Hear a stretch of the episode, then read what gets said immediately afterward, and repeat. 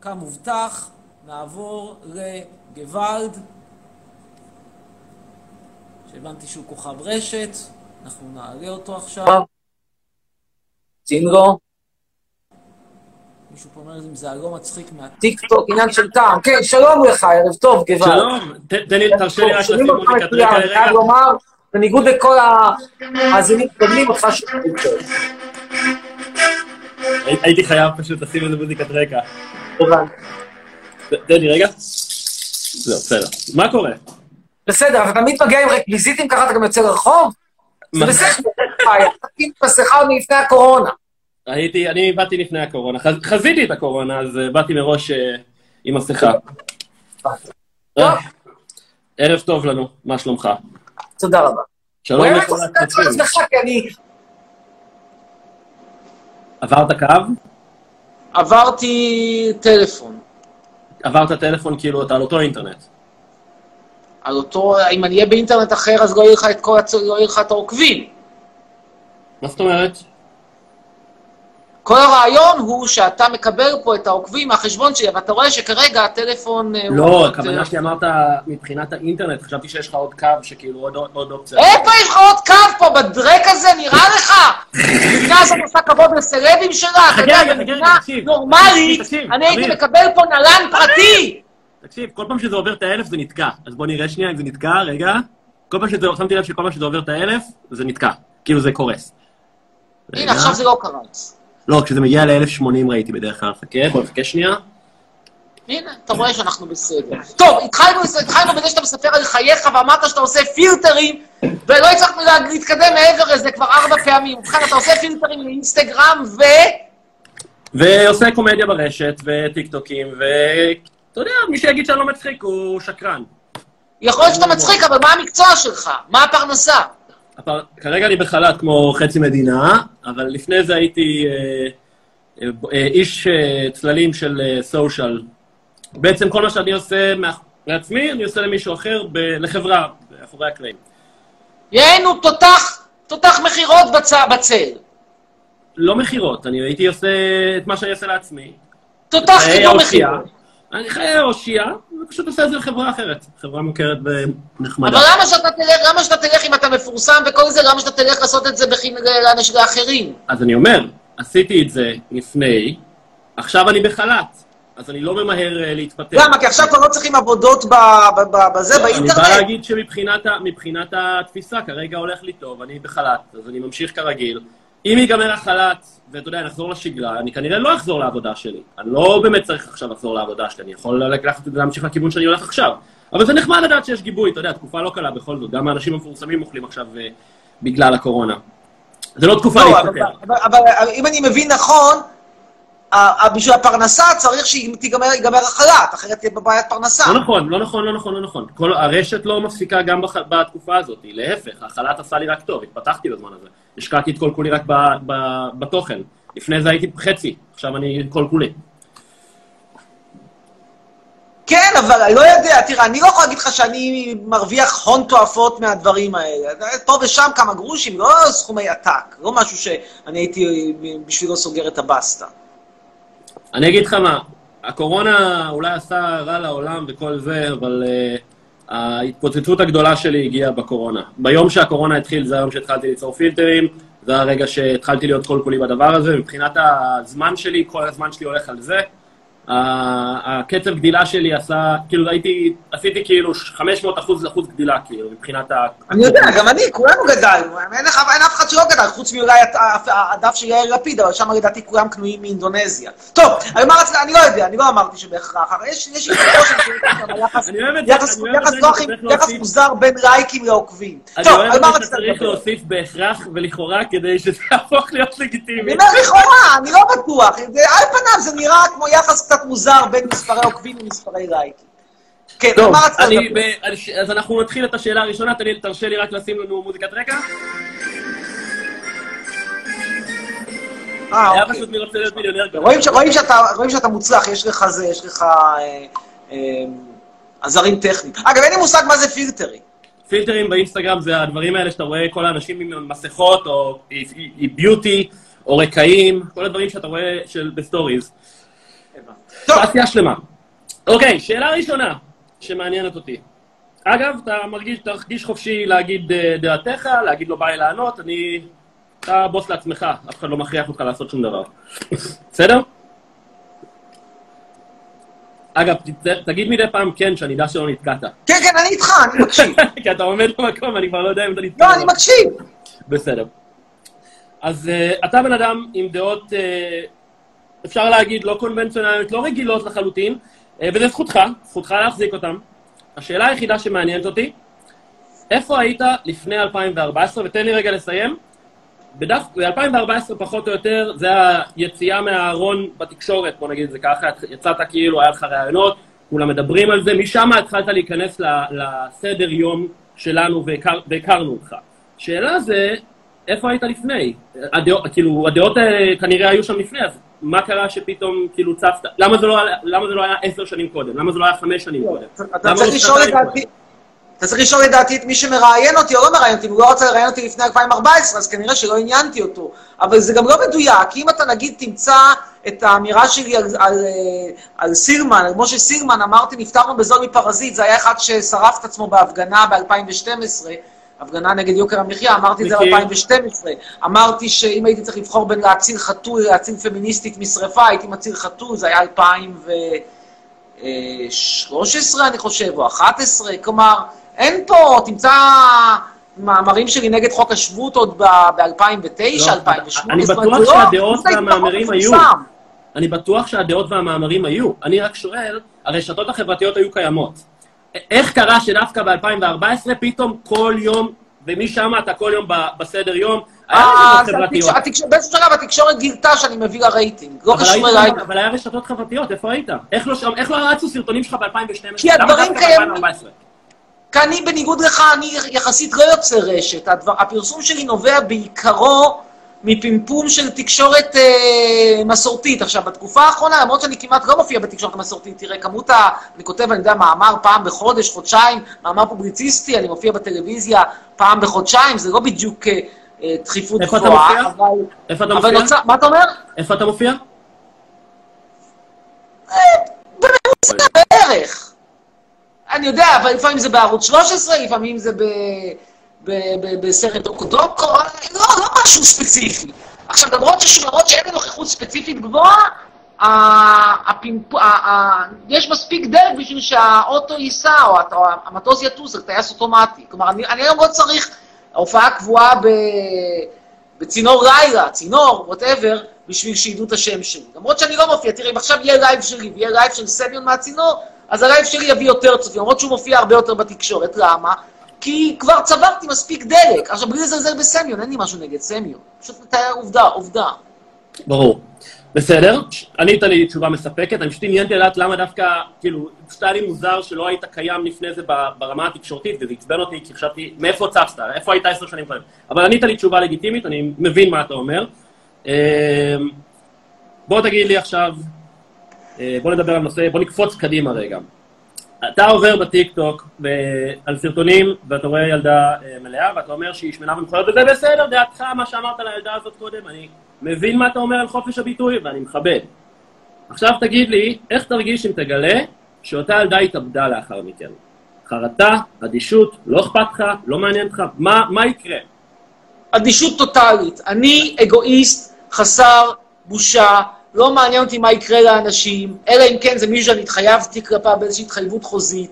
אם מישהי רוצה לאכול ולהשמין כמו פרה, ואחרי זה לרקוד חרף זה שהיא נראית כמו פרה, ואחרי זה להעלות את הריקוד שלה חרף זה שהיא נראית כמו פרה, ואחרי זה לתייג אותי חרף זה שהיא נראית כמו פרה, ואחרי זה לשלוח לי חרף זה שהיא נראית כמו פרה, ואחרי זה גם לשאול אותי מה דעתי חרף זה שהיא נראית כמו פרה, ואחרי זה לבקש ממני שאני אעלה את זה חרף זה שהיא נראית כמו פרה, ואחרי זה היא אומרת וואלה, בגללך עכשיו חטפתי אנורקסיה, אני אומר מזל טוב, אולי את לא תראי כמו פרה גדולה, אלא כמו, רק כמו עגלה קטנה, תגידי לי עוד תודה. מה, זה עסק שלי? מי רגע, שחוטפת רגע, אנורקסיה זה רגע, אשמתי? רגע.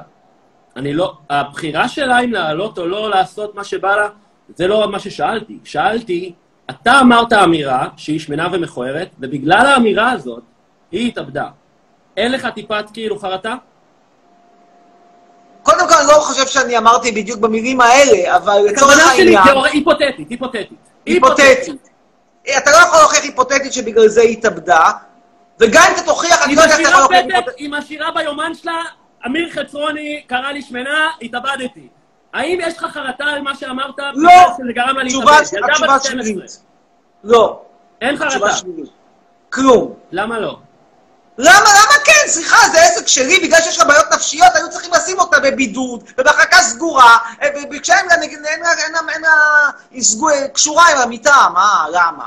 אוקיי. סליחה, זה אשמתי שאנשים יש להם דפקטים בראש, בן אדם מתאבד כי יש לו דפקט בראש, לא בגלל חצרוני. זה שהוא יגיד בגלל לך- חצרוני, אני אגיד לך מה. מדגים את הדפקט שלו בראש. בן אדם לא מתאבד בגלל חצרוני, באמת. חצרוני יכול לגרום מה. למישהו להתאבד? קצת, קצת קשה לי, אגב, שים לב שאני לא קוטע אותך, אז אני אשמח אם לא תקטע אותי, לא כי אני, זה, כי פשוט כל פעם ש... כי זה יש דיליי מסוים, ואני פשוט לא אשמע שאתה, אתה מבין מה אני אומר?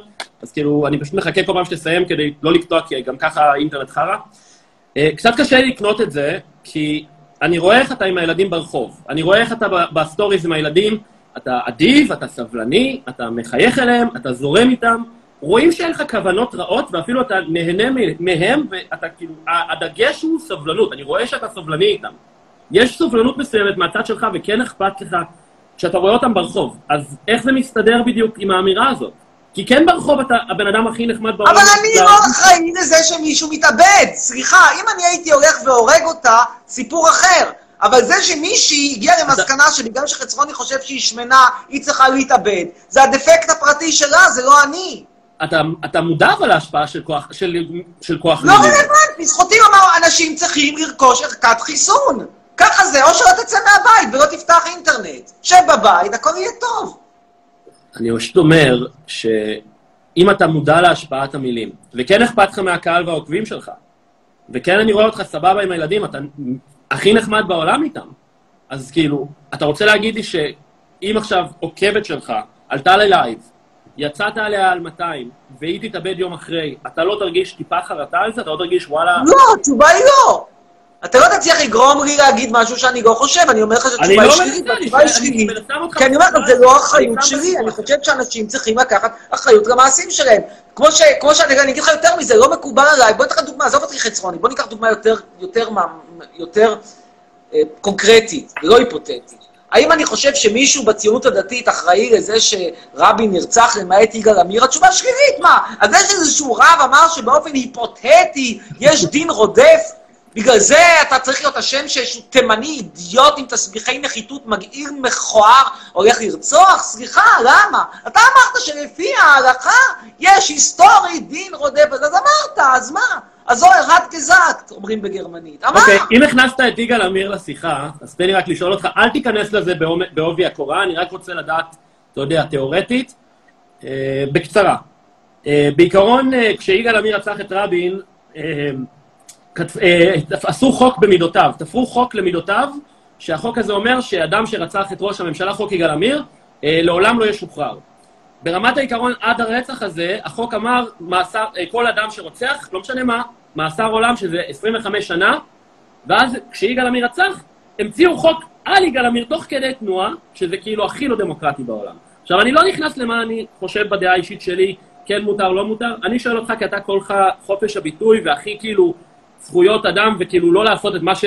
כאילו, אתה יודע, כי זה נגיד פעולה אנטי-דמוקרטית לכאורה. מה אתה חושב על זה? האם החוק הזה היה מוצדק או שזה לא לגיטימי? לא, הוא היה מוצדק. מה, מה? פשוט לא, התשובה היא לא, לא, אני לא, אני נגד, הייתי גם נגדו בזמן אמת, לדעתי. החוק לא מוצדק או יגאל עמיר, לא הבנתי מה אתה אומר. לא, יגאל עמיר, יגאל עמיר לא מוצדק זה אחד, והחוק לא מוצדק זה שתיים. החוק לא מוצדק בעיניך. לא.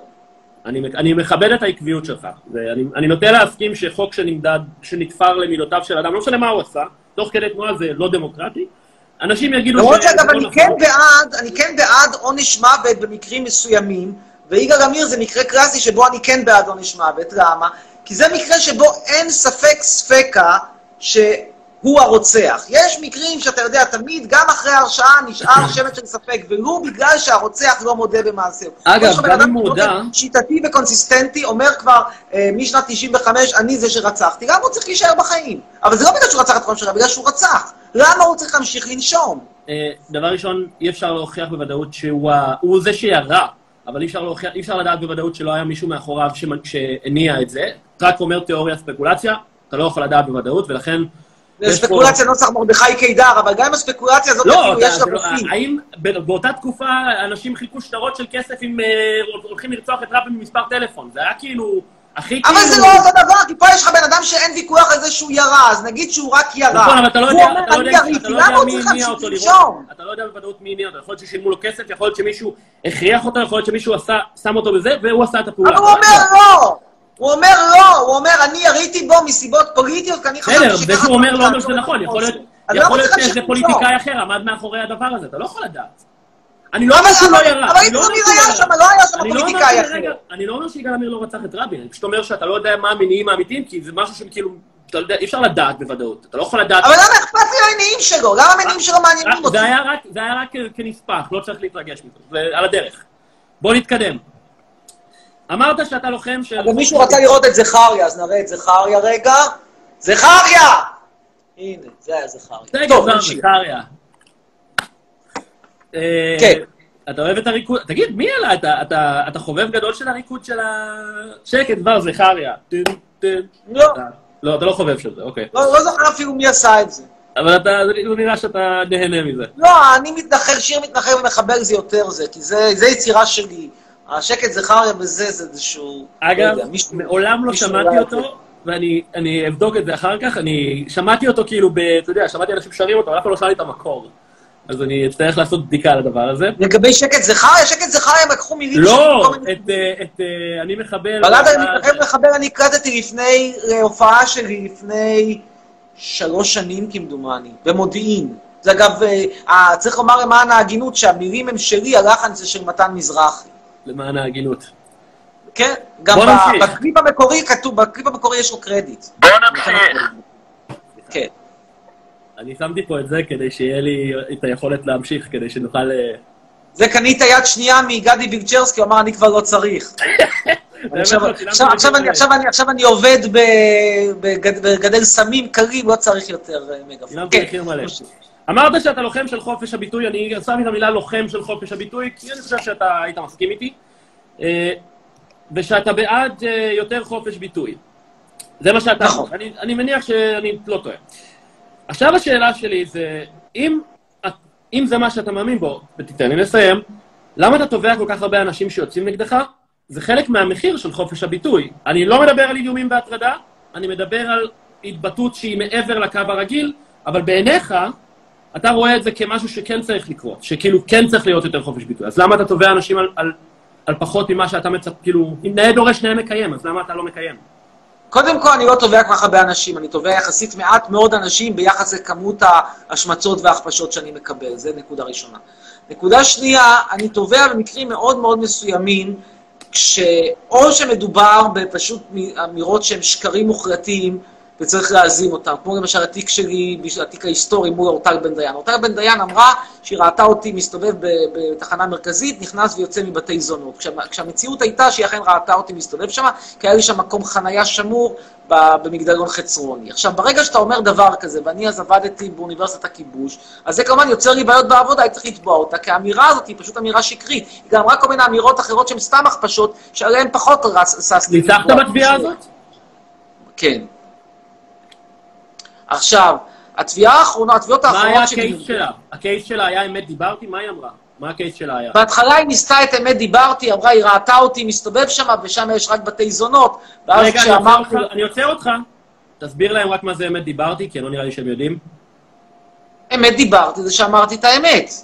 כי לא, כשאמרתי שאתה הולך במונחים זונות, זו משפטיים, לא האמת. נראה לי שהם יודעים מה זה אומר, אז אם אתה רוצה להסביר להם שנייה, שהם יבינו. שאם אני, אני, נגיד למשל אני אומר על, על, על מישהו שהוא אה, צרכן של זנות, והוא תובע אותך כי הוא אומר, אני לא צרכן של זנות. אתה אומר, אמת דיברת, אני יכולה להוכיח, אני אביא את הזונה שהיית אצלה. בקיצור, אנחנו הגענו לבית משפט, ואז אומר לה השופט, תגידי, יש לך פה את הזונות שחצרוני היה אצלם להראות? היא אמרה, "אה, דיברתי איתן, הן לא רוצות לבוא. אז אה, הוא אמר תראי, יש פה בעיה. הטיעון שלך הוא חסר כל היגיון, במיוחד שחצרוני אומר שיש לו שם חנייה. והמקומות שאת בהם ראית אותו זה בדיוק אותו מקום איפה שהחנייה. והיא אומרת, כן, כן, שם יש, בחנייה, בחניון, ליד החנייה שלו, יש באמת אה, אה, אה, אה, זנות של קוקסינרים. היא אומר, אומר לה, יופי, אבל יש גם חנייה, וזו חנייה פרטית של חצרוני. אז מה עכשיו, מה יותר סביר, שחצרוני הלך לשם לקוקסינרים, או שחצרוני הלך לחנייה? יותר. סביר שהוא הלך לחנייה. אז כאילו, תחזרי בך, בקיצור. אוקיי, אז. תמשיך. אז אתה לא תובע את כולם, אבל השאלה שלי זה, כשאתה תובע בן אדם, בוא ניקח דוגמה עכשיו, תבעת בן אדם פרטי, אוקיי? בן אדם עשה, אמר איזו אמירה שלא אהבת, תבעת אותו, ילד, לא יודע. האם אתה לא מרגיש שאתה פוגע בחופש הביטוי שלו, שהוא חלק מההתבטאות הגסה שאתה בעצמך עושה? כאילו, זה לא, שיש לך לא. יותר כלים, זה לא אומר שיש לך, אתה לא יכול להגיד, אני רוצה יותר חופש ביטוי, אבל באותה מידה שמישהו מתבטא בצורה בוטה, להשתמש בכלים שיש לך, ולתקוף אותו, על, עדיין להגיד, אני לא חושב שהכלים האלה לא, שלא נכונים. לא, אני, אני לא מקבל את זה מכמה סיבות. אה, תראה, כמה סיבות. מה זה הסאונד כל, הזה?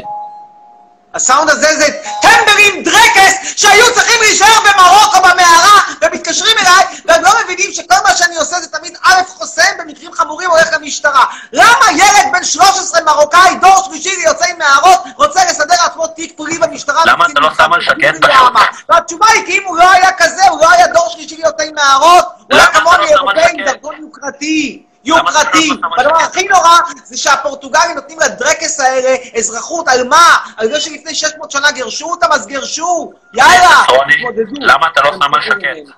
הרבה יותר. פשוט. עכשיו שמתי על שקט, נחזור לענייננו. אני עושה שם, לא, אני עושה, יש לי תוכנה שחוסמת את הוואטסאפ, והתוכנה מפסיקה לעבוד אחרי כמה זמן. נחזור לענייננו. אה, קודם כל, חופש ביטוי מבחינתי הוא החופש שאתה יכול לומר מה שאתה רוצה, אבל תשלם את המחיר. כלומר, מותר לי לתבוע אותך. אני לא אומר לסתום לך את הפה, אני בעד שכולם ידברו חופשי, ומי שנפגע ילך לבית משפט. אני נגד חסימות למשל, אני נגד, למשל, אני לא, סתם בתור דוגמה, אני לא אוהב את מה שחס- שחסמו סטטוסים של, אה, בזמן האחרון, של פייגלין ושל טראמפ, ושל ימני, בעיקר, אה, למשל, בנצי גופשטיין, אה, שסגרו לו את הדף. למה? הוא יגיד מה שהוא רוצה, ואתה חושב שזה פלילי, לך למשטרה. זה נקודה אחת. נקודה נוספת, אני שוב, אני אומר לך שאני תובע במקרים שבהם יש עניין מיוחד שהוא מעבר לסתם הכפשה. כלומר, אם למשל, במשפט מול בוזגלו, אני תובע את קשת, בוזגלו שם פחות חשובה בעיניי, קשת הרבה יותר חשובה. כי אני אומר, קשת הזמינו אותי לראיון. הם הזמינו אותי לראיון שהם יודעים מה הדעה שלי. ואז, כשאני אומר את הדעה שלי, הם אומרים לי, עכשיו אתה תצא מכאן. זה ביזוי שהוא לא סטנדרטי, כלומר, אתה לא רוצה לשמוע את הדעה שלי, אל תזמין, אתה לא תזמין אותי, ולעיני כל מדינת ישראל אתה תגרש אותי מהאולפן, אחרי זה תפיץ את זה בכל הרשתות החברתיות. זה אני לא מוכן.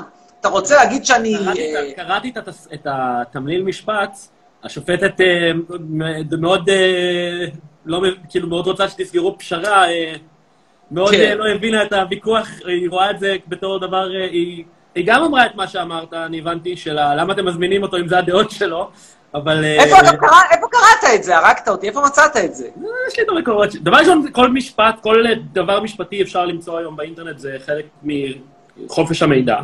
אפשר לקרוא נכון. ולשבת. אבל לא, כי מה שהתפרסמה כתבה גדולה על זה. אני לא קראתי גם את הכתבה עם הציורים, גם את זה קראתי, אני... אבל קראת והגעת לפרוטוקול, זה יפה. מה הבעיה להגיע לפרוטוקול? קצת, קצת אה, גוגל. אני אגב, יש לא. לי- יש לי תחביב מאוד פשוט, מאוד כיפי, אני נהנה לקרוא פרוטוקולים של משפט ולראות כאילו את את ההתבטאויות תוך כדי, זה מצחיק לראות את זה, זה כזה, זה כמו לקרוא את אז למה לא קראת הסדר. את הפרוטוקול של המשפט שלי מול פייסבוק? קראת? הוא יותר מעניין. אני אגיד לך את האמת, לא נכנסתי שם, כי אני יודע שהוא לא נגמר עדיין, אז אני השארתי את זה לא, פתוח, אבל שם יש באנגלית כדי שהן הרבה שתוכל יותר. מעניינות. מה, מה? יש שם חקירות באנגלית שיותר נורא נורא מעניינות, כי למשל יש שם את העד שלהם מאוסטריה, שאנחנו מנסים לבדוק כמה הוא מבין במציאות הישראלית. אז העורך דין שלי שואל אותו, תגיד, ערבי עם תעודת זהות, עם תעודה כחולה, למה אתה מתכוון? אז הוא אומר, לא יודע, אולי זה כזה שאוהב, ביקש שיעשו לו תעודה בצבע כחול ולא בצבע אחר. עכשיו, ברור שהוא לא מבין מהחיים שלו, כן? השאלה שלי זה, אה, אתה באמת חושב שתנצח את פייסבוק? אני מה? אתה חושב שתנצח את פייסבוק? אני לא נביא. מה? אני לא נביא, אני לא יודע, מה שבית המשפט טרם החליט. כשבית המשפט יפסוק, אנחנו נדע מי צודק. האם אני חושב שהקייס שלי הוא צודק? כן. כי הטענה שלי היא נורא פשוטה. אם פייסבוק הרי אומרים שאני פרסמתי פוסטים שלטעמם הם הסתה, אני אומר, אין בעיה, קחו את הפוסטים האלה, תעבירו אותם לפרקליטות, שיצטפל בזה, מה אתם צריכים לחסום? מה אתם צריכים ל- אני הייתי יותר לחסום הולך? למקום של מה ההבדל ביני לבין X, Y, Z וכל השאר. גם זה. גם זה, הקייס, זה, זה מבחינתי הקייס היותר חזק. כי למה הם לא חוסמים ליאיר נתניהו? למה הם לא חוסמים ל, ל, לצל? אתה מבין? כאילו, פה זה קצת כאילו מרגיש כמו צביעות. אגב, אני אישית בגישה של או שאתה לא חוסם אף אחד, או שאתה חוסם את כולם. אין פה אפס. אבל למה לחסום? רגע, אני לא אומר שצריך לחסום, אני אישית חושב שחופש הביטוי, אל תחסום אף אחד. אבל אם צריך לצנזר, אז אל תעשה לי בררנות אה, יתר, אותו כן, אותו לא. כי זה, זה כבר צבוע וזה קצת, זה כבר לא מתאים לי. אני רואה את זה בטיקטוק, אני רואה את זה באינסטגרם, אני רואה את זה בפייסבוק. הוא מקבל יחס כזה, הוא מקבל יחס כזה, אותו אני פחות אוהב, אז בוא נמחק לו, ואותו אני... אני שוב, אני לא מצדיק את מה שאתה אומר, ואני לא חושב שהדעות שלך הן אותן דעות כמו שלי, אבל אני מבין, אני, הזכות שלך להביע את דעתך היא זכות בסיסית, ואין שום סיבה שיורידו לך ולא למישהו אחר, שגם מביע דעות שהן לא לדעת הציבור, אה, לדעת פייסבוק. זה לדעתי לא הוגן. זה, זה אני מתנהג באובייקטיביות. אה, שזה לא פייר. למה הצל כן ואתה לא? למה יאיר נתניהו כן ואתה לא? מבחינתי הייתי, אם אתה חוסם, אז תחסום כבר את שלושתכם ויאללה בבאללה. אבל אה, כאילו, שם יש עקביות מסוימת. אתה מבין מה אני אומר? אה, בוא נתקדם. יש לי ש... אתה, שוב, אתה לא עונה, אז אני חושב שאתה... אני איתך, אני רק מעדכן אותך שאליה אורן אומרת, חצרוני, מילה שלי, אם אתה לא מצרף אותי, אני פותחת לייב ולוקחת לך את כולם. ואני רק פשוט מעדכן אותך קצת בקצת תגובות. איתי גולדברג אומר, אתה רואה, זה, וזה אשכנזי, זה בהשפעה, הוא בהשפעה מזרחית, הוא אומר בן זונה מזדיין.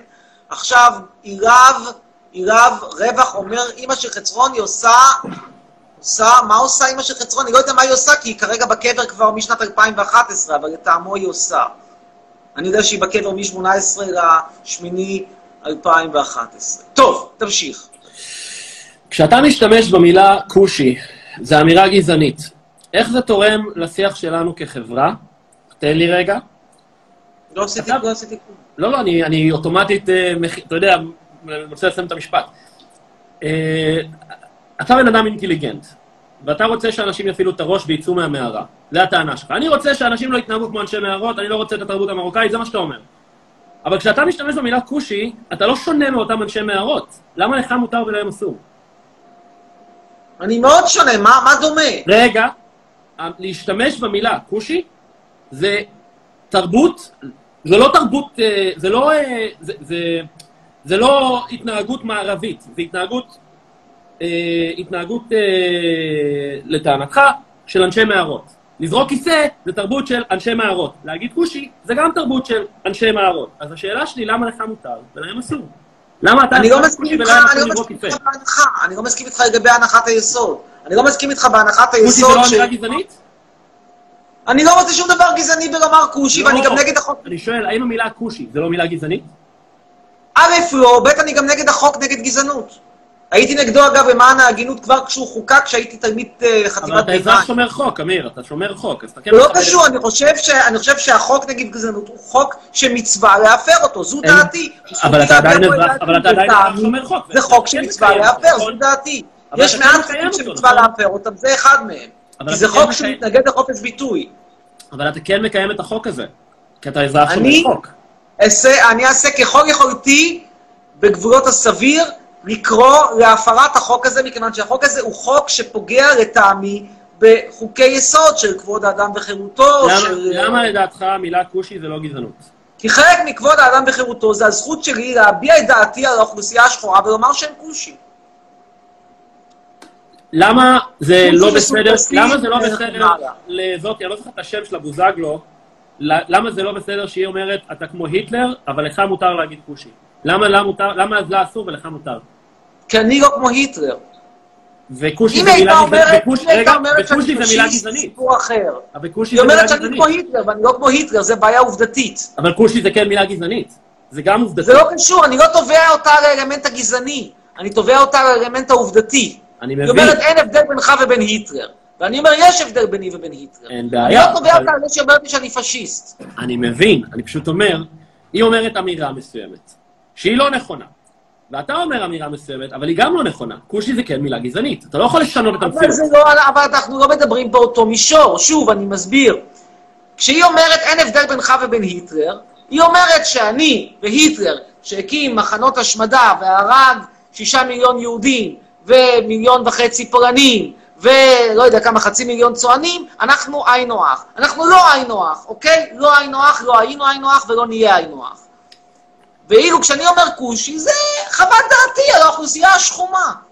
אבל אתה מבין שהמילה כושי ונאצי, זה שניהם מילות גנאי, שהם אבל שוב, אני אפילו לא תובע אותה על עניין הנאצי, אני תובע אותה על משהו נורא ספציפי, על זה היא שהיא אומרת, לא היית פטרוני? והיטלר, אם היא הייתה קוראת. לך נאצי, לא היית תובע אותה? סביר להניח שבנסיבות העניין הייתי רץ פחות לתבוע, כן. אני אני קצת לא קונה את זה, אני חושב שהיית תובע אותה אם הייתה קוראת לך נאצי. לא, לא, רק על נאצי לבד, בספק רב, ספק רב מאוד. ברגע שהיא אומרת, אני, אני מעדיף אני כשאני תובע את לשון הרע, צריך להיות שם אלמנט חזק מאוד עובדתי, ו/או משהו שקשור לביזוי פומבי חסר ערך, לא סתם להכפשה. אני תובע כשאתה מגרש בן אדם מאולפן, אני תובע כשאתה אומר, הוא הולך לזונות, שהוא לא הולך לזונות. אני לא תובע על אמירות כמו פשיסט, נאצי, גזען, עלוב נפש, כל זה, היא הייתה כנראה חיה עם זה. אוקיי, אז אתה אומר, רגע, רגע, רגע. אז אתה אומר שאתה לא תובע אנשים שאם קוראים לך נאצי? על נאצי לבד, בלבד, בדרך כלל לא. אמיר, אתה נאצי. אתה הולך לתבוע אותי עכשיו? לא. אוקיי, רק רציתי לבדוק. היה מקרה אחד שטבעתי על נאצי, אבל זה היה קשור, לא, זה לא היה קשור אליך, זה היה קשור לסכסוך שהיה לי בזמנו באוניברסיטת הכיבוש, והתביעה הייתה חלק מהאסטרטגיה במלחמה שלי נגד אוניברסיטת הכיבוש, שבעצם עשתה את מיטב יכולתה לחסל, אותה, לחסל את הקריירה שלי. במסגרת הזאת אני חשבתי שמותר לי לעבור על העיקרון שאני לא תובע אנשים רק על המילה. השתמשת בזה בתור כלי, כן, הבנתי, אני יודע. השתמשתי בזה בתור כלי. ואגב, התביעה הזאת לא הגיעה מעולם עד לסיומה. כן, אני היא יודע. התנהלה בבית משפט מאוד ציורי בבית שמש. אני רוצה לסטות שנייה למקום קצת יותר קומי. אה, קראתי שעשית סטנדאפ. אתה עדיין עושה סטנדאפ אגב? הרגע אני לא עושה כנראה כלום, כי, כי כרגע עזוב אנחנו... הקורונה, לפני הקורונה, אתה עדיין עושה סטנדאפ? זה 2017. עשיתי, עשיתי, עשיתי ב-2017, ואז הפסקתי, ואז? חזרתי ב-2020. איפה עשית? לא הבנתי. איפה עשית סטנדאפ? איזה מקום? איפה הופעתי, אתה שואל? כן. אה, הופעתי בזמנו בסטנדאפ פקטורי, אני מסוכסך איתם בגלל ש... הופיע, זה דווקא, זה דווקא לא עשית תחקיר עד הסוף. למה אני לא מופתע? לא, אני אגיד לך למה אני מסוכסך איתם. אני מסוכסך איתם לא על רקע כספי, על רקע ש... כי הם נתנו לי חמש דקות ולא עשר! לא, לא, לא, אני מסוכסך איתם, כי אחרי שאני הצטלמתי עם... אה, מחייך על קברי חיילי, צה"ל, הם ביטלו את ההופעה שלי, במקום זה עשו ערב נרקומנים. ערב נרקומנים זה מה שנקרא סטנדאפ על סמים. אז על זה אני ירדתי, יצאתי עליהם בתקשורת. ואז הם אה, כמובן הפסיקו את ההופעות שלי לגמרי. וב-2020 חזרתי להופיע באולם קטן בדרום תל אביב, שנקרא אחד אחד. המיותר, שמעת על זה? כן, לא הופעתי שם אף פעם. לא מעניין אותך? הייתי שם פעם אחת ב- לראות אה, חברה שהזמינה אותי. לא, לא אתה לא-. אתה לא מתעניין בללכת להיות שם. יש שם דווקא אנשים מאוד מעניינים, הרבה מאוד אנשים אני יודע. אני יודע, אם וכאשר הם ירצו להזמין אותי להיות אז אין כוכב... בעניין של הזמנה, כל אחד יכול. זה- אתה נרשם בפייסבוק. אני לא, אני לא, אני לא בא, תקשיב, אני לא במעמד שאני הולך להופיע בבמה פתוחה, או בחלק מליין, או בדברים האלה. אם מישהו רוצה אותי בתור, אני, אני, אני בן אדם שסוגר אולם וסוגר קופה. מי שרוצה אותי בתור כוכב, היכל התרבות מודיעין, בבקשה. אתה רוצה שאני, לא מעניין אותי להופיע בבמה פתוחה במיותר. האם אתה מגדיר את עצמך כקומיקאי או תחביב צד? האם אני מגדיר את עצמי כמה? קומיקאי או שזה סתם תחביב צד? תחביב. אני בכלל לא אוהב להופיע, אני לא במיוחד מת על במה, אני, אני לא סובל, אתה אני לא... לא אוהב- אתה לא אוהב אנשים בכללי, זה לא קשור ל... לא, לא, אני, זה נכון. אבל תראה, אם יש נגיד, אה, אם יש נגיד שני כתבים, בקוטב אחד יש את אריק איינשטיין, שהוא היה הרמי טוטאלי ולא לא, לא יכול היה להופיע על במה, גם כשזה הביא אותו לחיי עוני, כשהוא יכול היה להיות מאוד מאוד לחיות ברווחה אם היה רק עולה על במה. מהצד השני יש את בוב דילן, שבגיל 80 כמעט אה, היה מופיע ערב-ערב. אני איפשהו באמצע, יותר קרוב לאריק איינשטיין, פחות קרוב לבוב דילן. אני לא מת על במה, אני אוהב אולפני טלוויזיה. לצערי, אני פחות מדי באולפני טלוויזיה. אני יותר אוהב אולפנים מבמה. לא מת על במה. שוב, אולי במה שהיא קיסריה וזה, כשיש לך את הריחוק, זה סיפור אחר, אבל כל הבמות התפוצות האלה, כל ה- גולדנר כל ה- וילדי- כל היודלה נרגילות, שאתה שאתה מריח את ה... את, ה, את, ה, את הפטריות, את הצלחת פטרי שיש לה- לקהל שלך מהפה, בזמן שהוא בורס את הצ'יפס, זה פחות קטע שאני... דבר עם אילי. בוטנר, הוא ייתן לך לעלות על הבמה עם, אה, בקיסריה עם הילדים שלו. עם הילדים, עם החבר'ה? שלו. לא את יודע. מי לשמוע לי? אני מצטער, אנחנו מדברים פה בטלפון אילי אנטיק, אילי. בוטנר והילדים שלו, אני לא יודע את השם שלהם, וילדי החוץ, ילדי החוץ. ילדי החוץ. מה לי? בקיסריה. מה לי ולא? אני, לא, הוא עולה על קיסריה, הם מפגרים קיסריה, אה, תגיד לו, בוא אני אעלה איתך, אני אעשה סטנדאפ בין לבין. אני מוכן. גם בפחות מזה, אני מוכן להסתפק בהיכל התרבות מודיעין, כמה מקומות יש שם? דבר. עם ליאור שליין, הוא נראה לי עושה בהיכל התרבות. ליאור שליין, סר- בוא אני אספר לך, אני אספר לך סיפור יפה על ליאור שליין, בלעדי לך. אחד הכותבים של ליאור שליין, בוא יאללה, אני אזרוק לך את השם, אכפת לי לזרוק את השם, שכן יאהב אותי, לא יאהב אותי, מעניין את הזין שלי. בקיצור, לפני איזה כמה שנים, אני פוגש מה ברחוב... מה? לא אמרת את השם. עכשיו אני הולך לזרוק את השם. חכה, דקה, תן לעשות את הבילדאפ. אני פוגש ברחוב את אה, רחלי רוטנר ובעלה אריאל וייסמן, מה נשמע, מה זה, מה קורה, למה אתה לא מופיע, למה זה.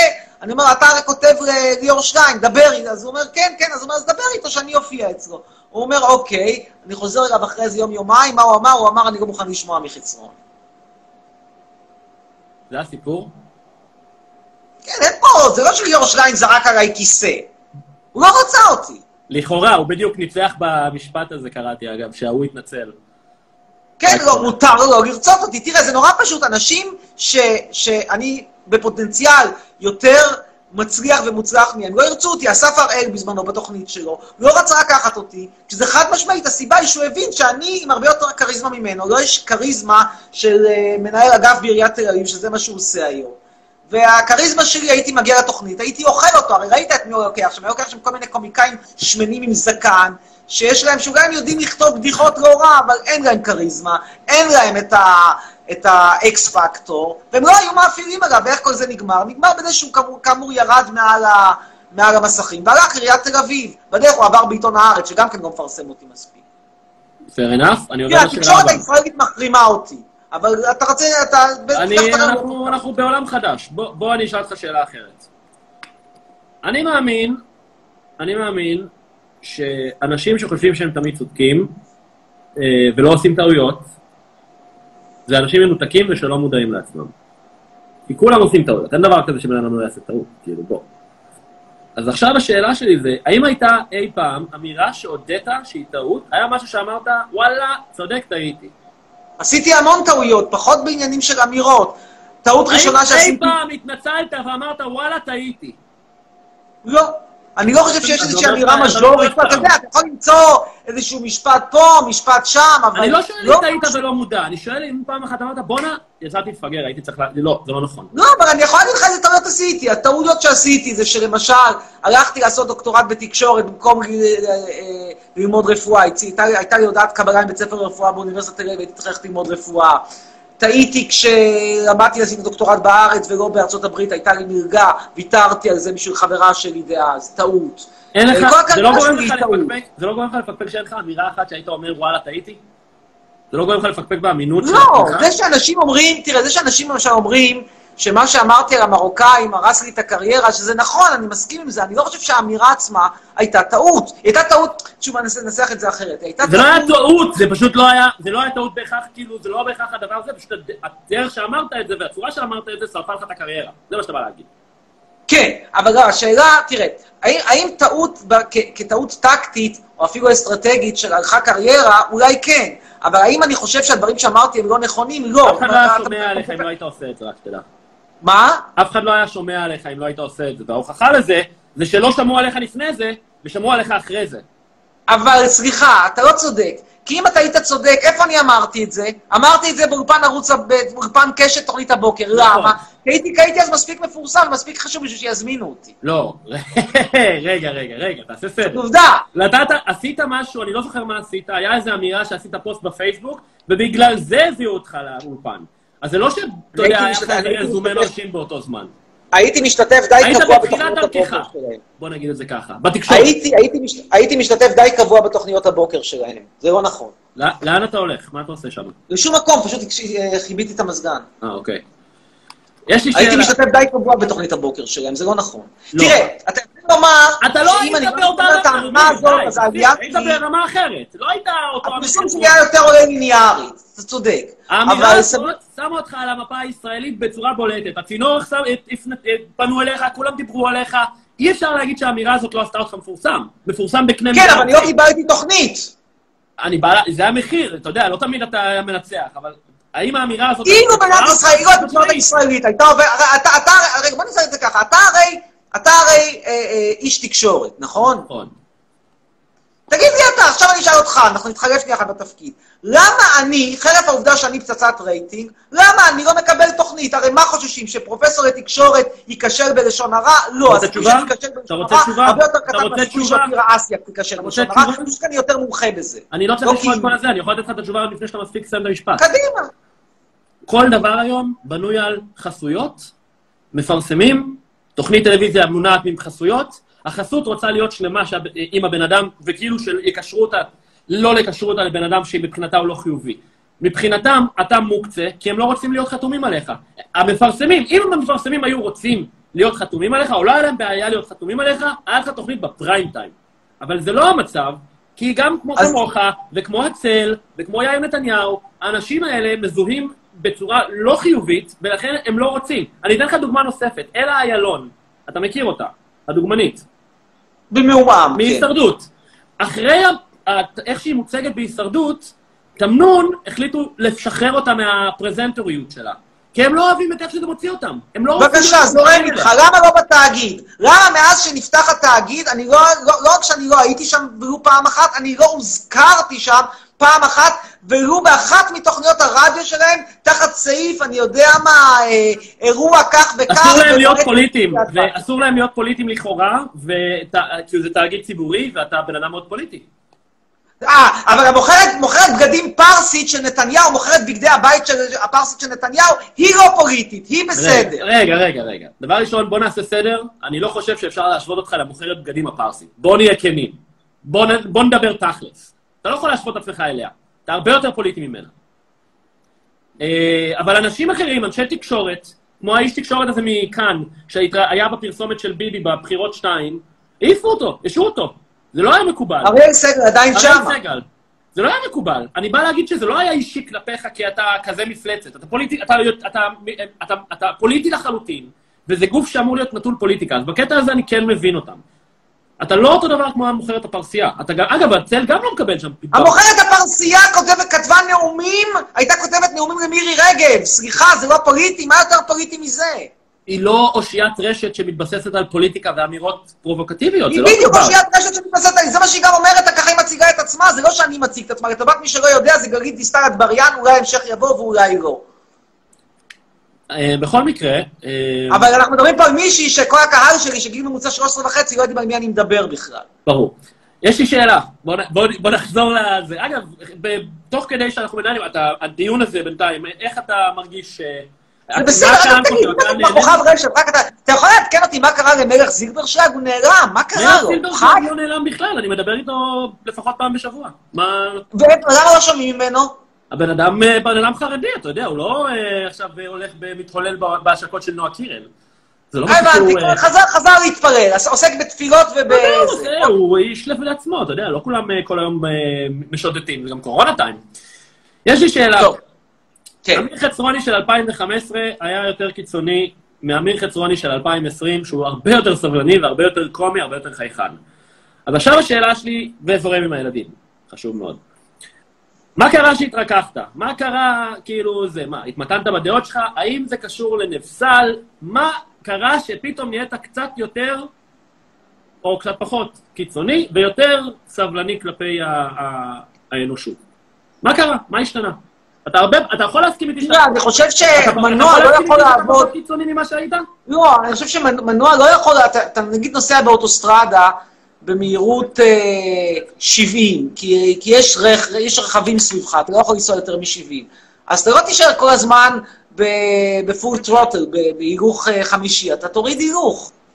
כן, אבל אני חושב שאתה איפשהו קצת כזה, התחלת ממש כזה ביורה לכל הכיוונים, ועד שמצאת את האיזון, ועכשיו אתה יושב במקום הזה, וכאילו אתה יותר יציב בו. אתה מבין מה אני אומר? כן, אני אני אני. הרבה יותר בסוג של טייס אוטומטי. תראה, אני גם חושב שהדברים שאני מייצר בתקופה האחרונה, גם דברים שפחות מצליחים, הם דברים ש, שעל פניו יש להם, אני הרי סאטיריקן גם, והדברים הסאטיריים שלי, גם אלה ששוב שהם פחות מצליחים, כמו נגיד הסרטוני וידאו שלי בערוץ יוטיוב, שהם לא סיפור הצלחה מדהים, זה כמה שם, 8,000 צופים לסרטון, זה לא בדיוק, זה לא כישלון טוטאלי, אבל זה לא סיפור הצלחה מדהים. אני חושב שהם דברים שהם הרבה יותר אה, פוגעים ב, במטרה.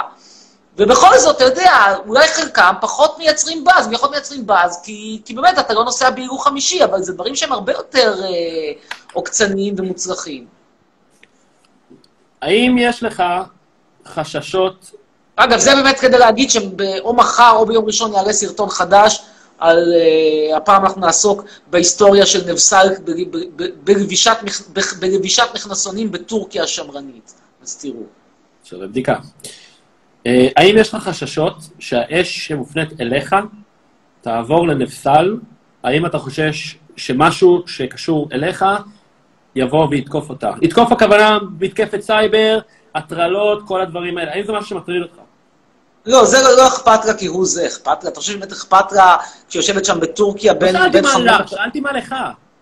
האם לך זה מפריע? האם משהו... האם אז מה, אז יכתבו, גם היא כבר מקבלת כל מיני הודעות כאלה. אתה לא הבנת. השאלה שלי זה האם אתה, האם יש לך איזשהו חשש שהיא תיפגע ממשהו שאתה עושה? האם יש לך חשש כזה? לא. אה, היא גם, היא גם אומרת בצורה מאוד ברורה, החיים בטורקיה הם כל כך משעממים וכל כך מתסכלים, שאפילו מדינת ישראל, כמה שזה דרעק מתדרעק, עדיפה על טורקיה. אוקיי.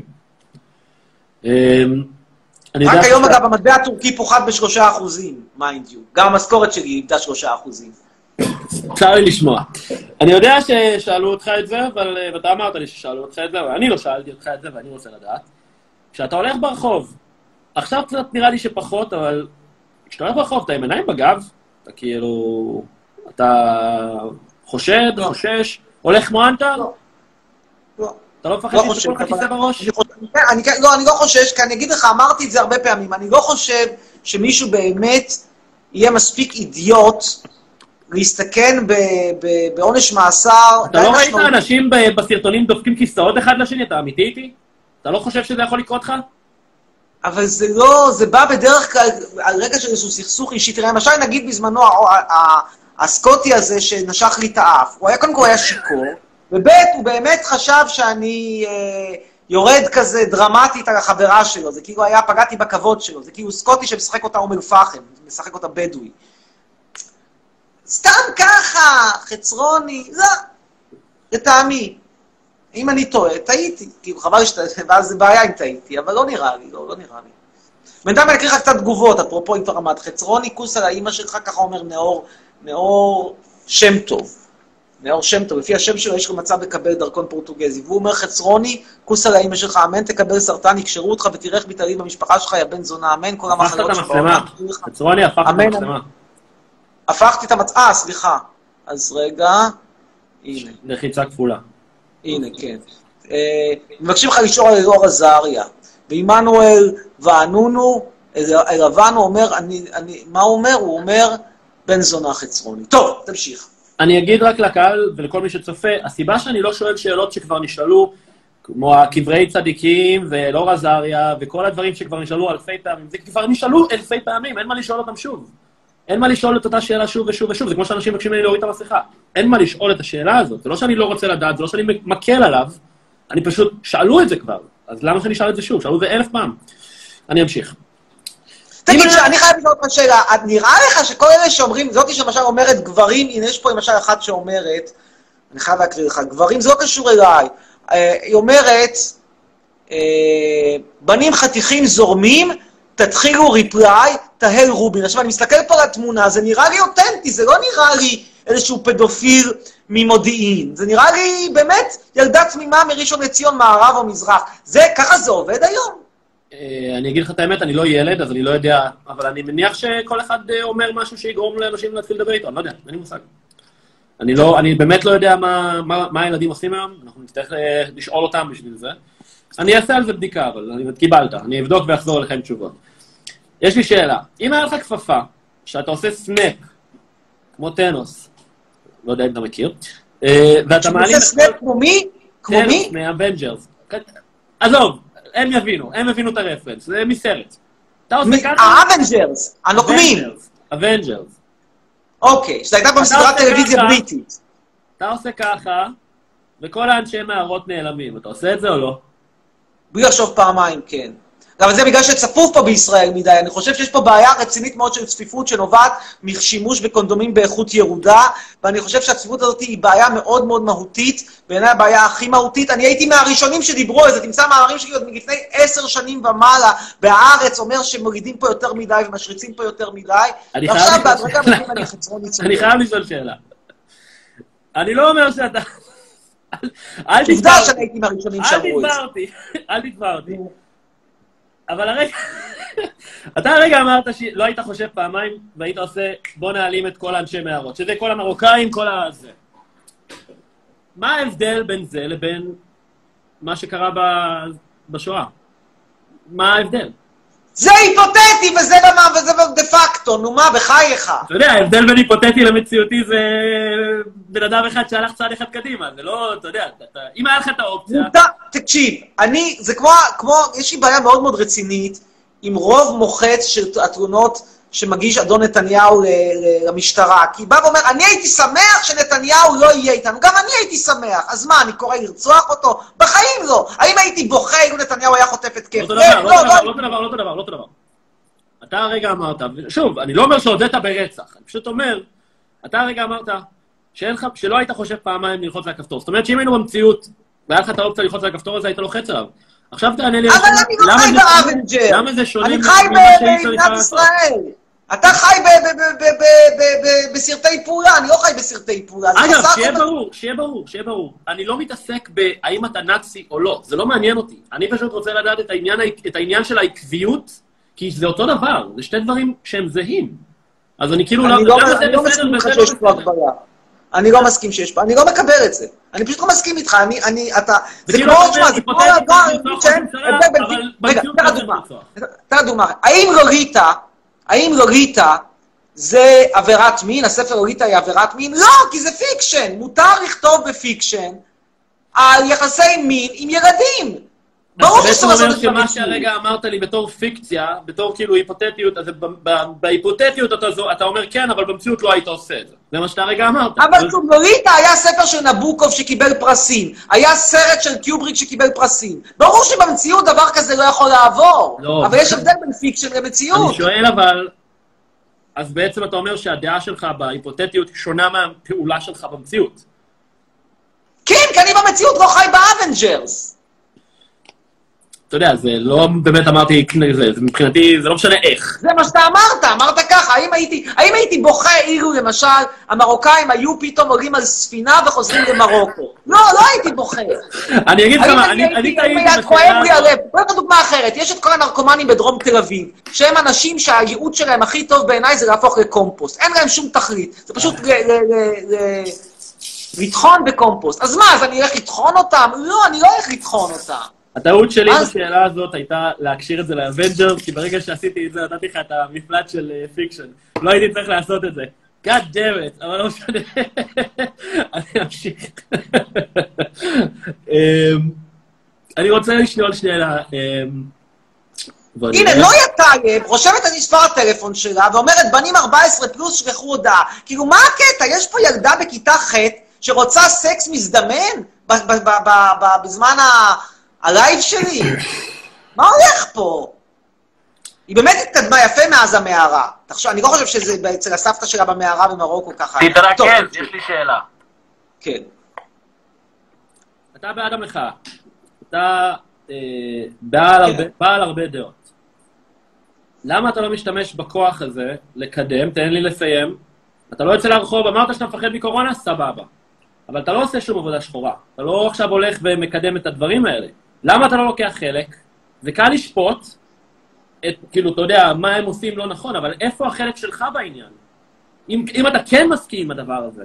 אתה לא יכול להגיד, מה- מה אתה רוצה? אתה רוצה שאני שאני אצבע... אני שואל, איך בן אדם יכול? לבוא ולהגיד, אני שונא, אני שונא, אני שונא, ביבי לא בסדר, ואני מסכים עם המחאה, יש לך טון הכוח, ואתה לא עושה עם זה כלום. למה אתה לא לוקח חלק?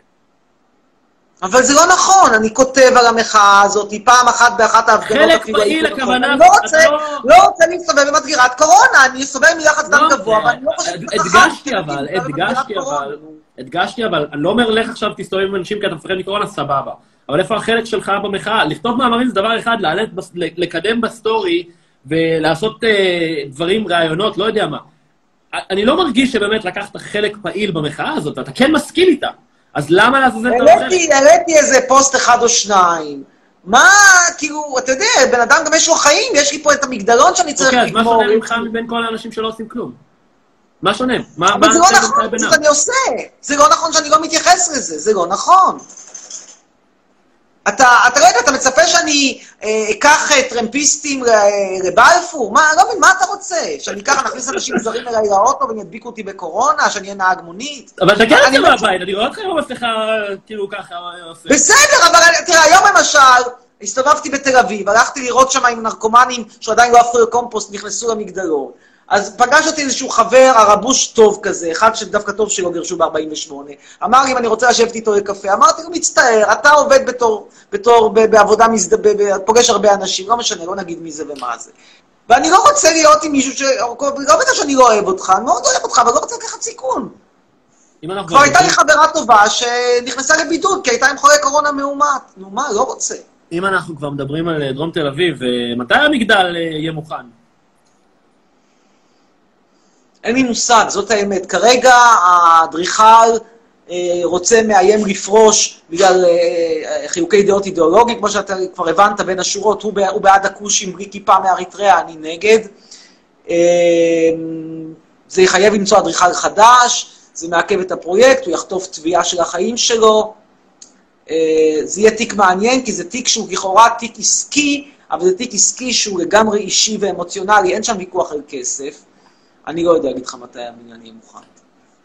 אתה בהשערה, חמש שנים, עשר שנים, חמש עשרה שנים. לא, לא.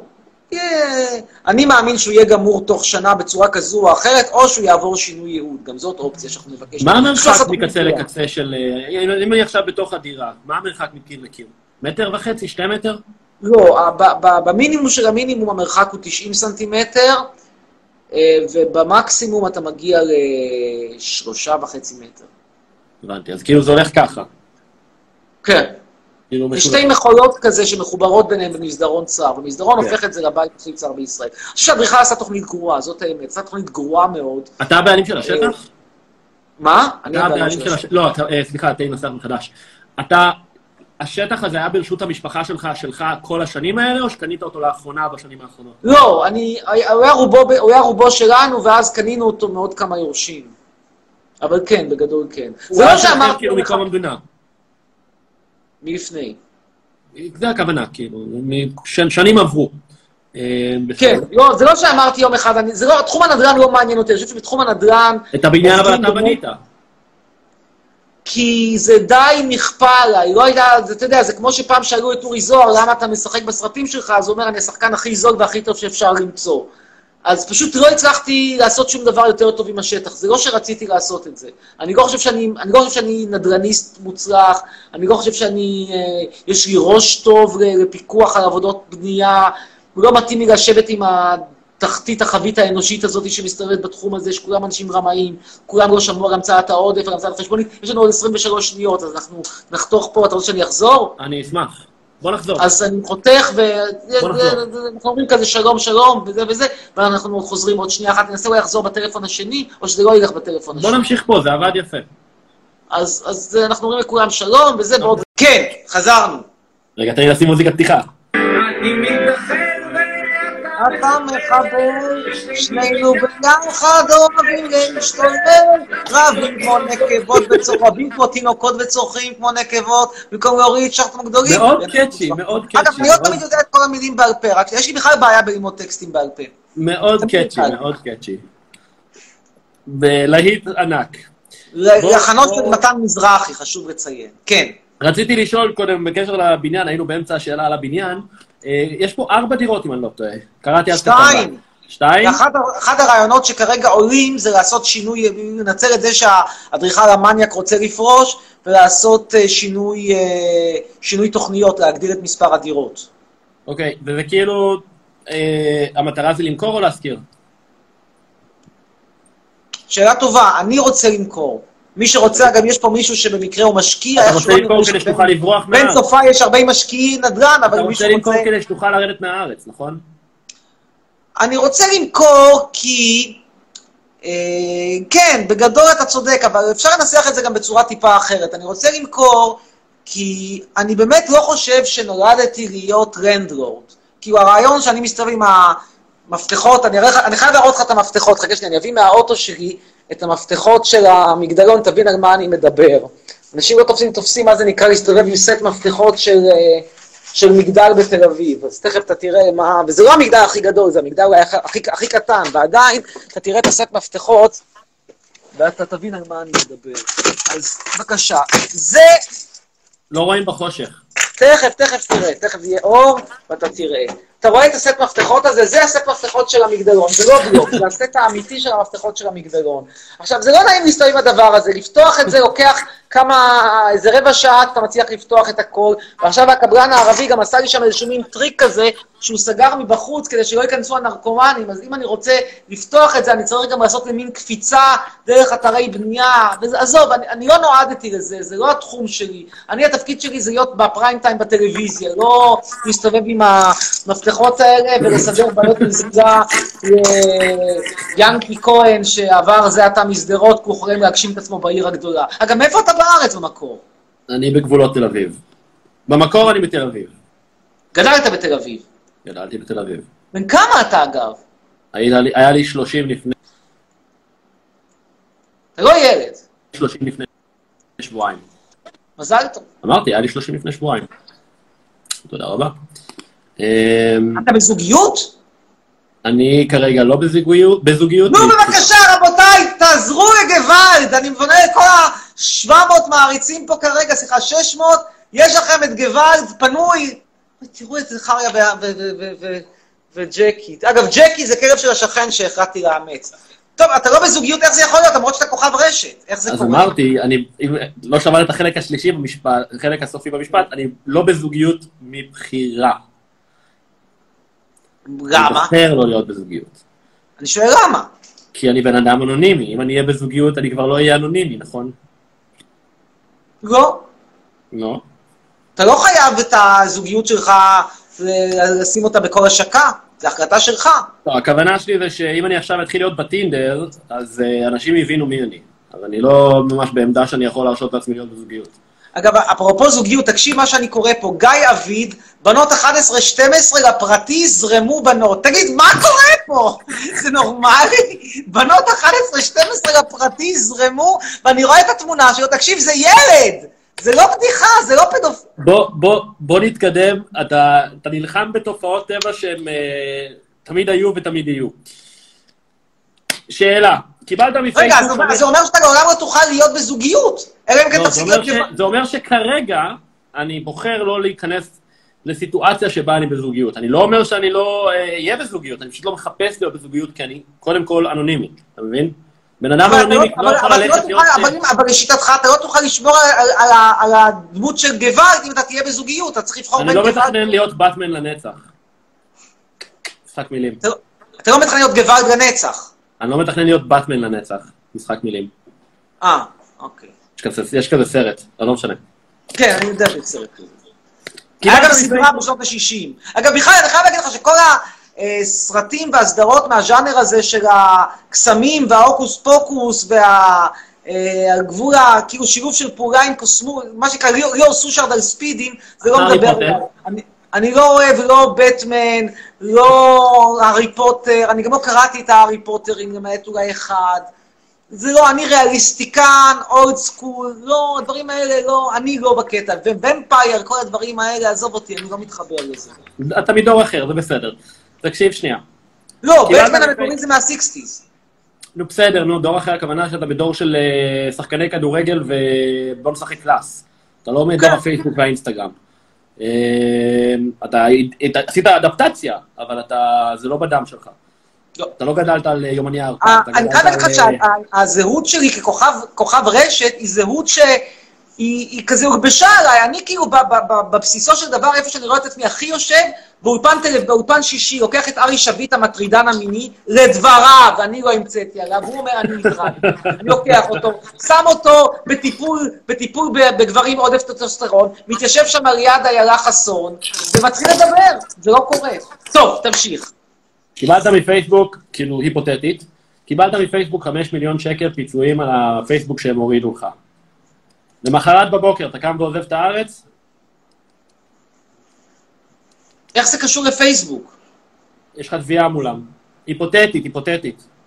כן, אבל אני, אני כרגע בארץ, בעיקר, אני, בצורה הכי גלויה אני אומר את הדברים, אני חייב לפתור את הבעיה הזאת של המגדלון. אם אני עוזב, תקשיב שנייה אחת, אם אני עוזב את הבניין הזה ריק, ולו יום אחד, נכנסים לשם נרקומנים. אני בשבוע שעבר השארתי אותו ריק, אני בשבת הייתה. נרקומנית. אין לזה שום קשר לפייסבוק. אני שואל שאלה אחרת. קיבלת מפייסבוק 20 מיליון שקל פיצויים על מה שהם עשו לך. למחרת בבוקר אתה קם ועוזב את הארץ? זה אפשרי. אבל אני רוצה לנסות לגמור את כל העסקים שלי בצורה מסודרת. אני שואל אותך כזה שאלה. הבניין שווה איקס כסף. אם פייסבוק משלמים לך איקס כסף בלי קשר, פלוס עוד 5x, נו. האם אתה קם למחרת בבוקר ועוזב את הארץ? ואם בעוד כמה, ואם, ואם שבוע אחרי זה תהיה שריפה שם, כמו שכבר הייתה שריפה, ומישהו יישרף ותהיה לי אחרי, אולי אחריות פלילית, אתה ואז יורד כל פעם יוצאים מכתב הסגרה, אני? רוצה את אתה זה, יורד לא. מהארץ. אתה לא קשור יותר. אז השאלה שלי, האם אתה יורד, האם כסף זה מה שמונע ממך לרדת מהארץ? זה מה שאני שואל במילים אחרות. במידה מסוימת כן, במידה רבה. אני לא רוצה להתחייב לך, אבל זה נשמע פתרון שאני מוכן... בוא נגיד ככה, יש על מה לדבר, כן, זה, זה רעיון בס... מקובל עליי בגדול. אוקיי, בוא אני אשאל אותך כזה דבר. יש לך עבודה באיסטנבול אה, באקדמיה, נכון? לגמרי. אז למה... אנשים לא למה... מאמינים לי שאני פרופסור, אבל אני באמת פרופסור עזוב, באוניברסיטה. אני לא נכנס למה הם מאמינים ומה הם לא, זה לא מעניין אותי. אני שואל שאלה כזאת. יש לך עבודה באיסטנבול, יש לך חברה, בת זוג, אה, אני לא יודע אם היא מאיסטנבול, אני מניח שהיא מאיסטנבול גם, כן? אז במקור מטרבזון, אבל כן. לא, לא, ידע, בסדר, הכוונה איפה היא גרה היום. בעצם יש לך חיים שלמים באיסטנבול. אני לא שונאת את אותך-. אני לא מנסה לסלק אותך מהארץ, אני שואל, מה משאיר אותך בארץ? אבל היא שונאת את טורקיה. מה, מה? היא שונאת את טורקיה. למה היא גרה בטורקיה אז? כי אין לה דרכון אחר, ישנם אנשים שאתה יודע שמר גורלם לא מאפשר אוקיי, להם. אוקיי, לך אבל יש דרכון אחר. נכון. נו, אז למה שלא תתחתנו כדי שיהיה לה דרכון, תיסעו למדינה אחרת, תודה רבה, שלום. כי גוואלד, זה לא עובד ככה. אם, קודם כל, קשה קצת להתחתן בקורונה, זה אחד. שתיים, אני לא רץ להתחתן בלי הסדרי ממון. שלוש, אני בכלל לא ראשון, רץ אתה לא להתחתן. צריך להתחתן איתה, כי אתה יכול להוכיח שיש ביניכם קשר של מעל שנתיים. נכון, וה- וה- והמרחק בין זה לבין לתת לה את הוויזה המיוחדת לעבור ביחד איתי לאסטוניה, המרחק הוא נורא גדול. זה קיים אפשרות תיאורטית, אנחנו כנראה נממש אותה. לא מחר, זה לא קורה ברגע אחד. בגלל הקורונה, נכון. השאלה שלי... זה מצחיק, אני דיברתי, זה נורא, זה נורא, אתה מתפרץ לדלת הכי פתוחה, כי אני כרגע בדיוק דיברתי עם איזשהו מישהו ישראלי אחר שיש לו חברה טורקיה, ודיברנו עד כמה, הרי לכאורה, הדבר הכי פשוט זה להביא את הבן אדם לפה.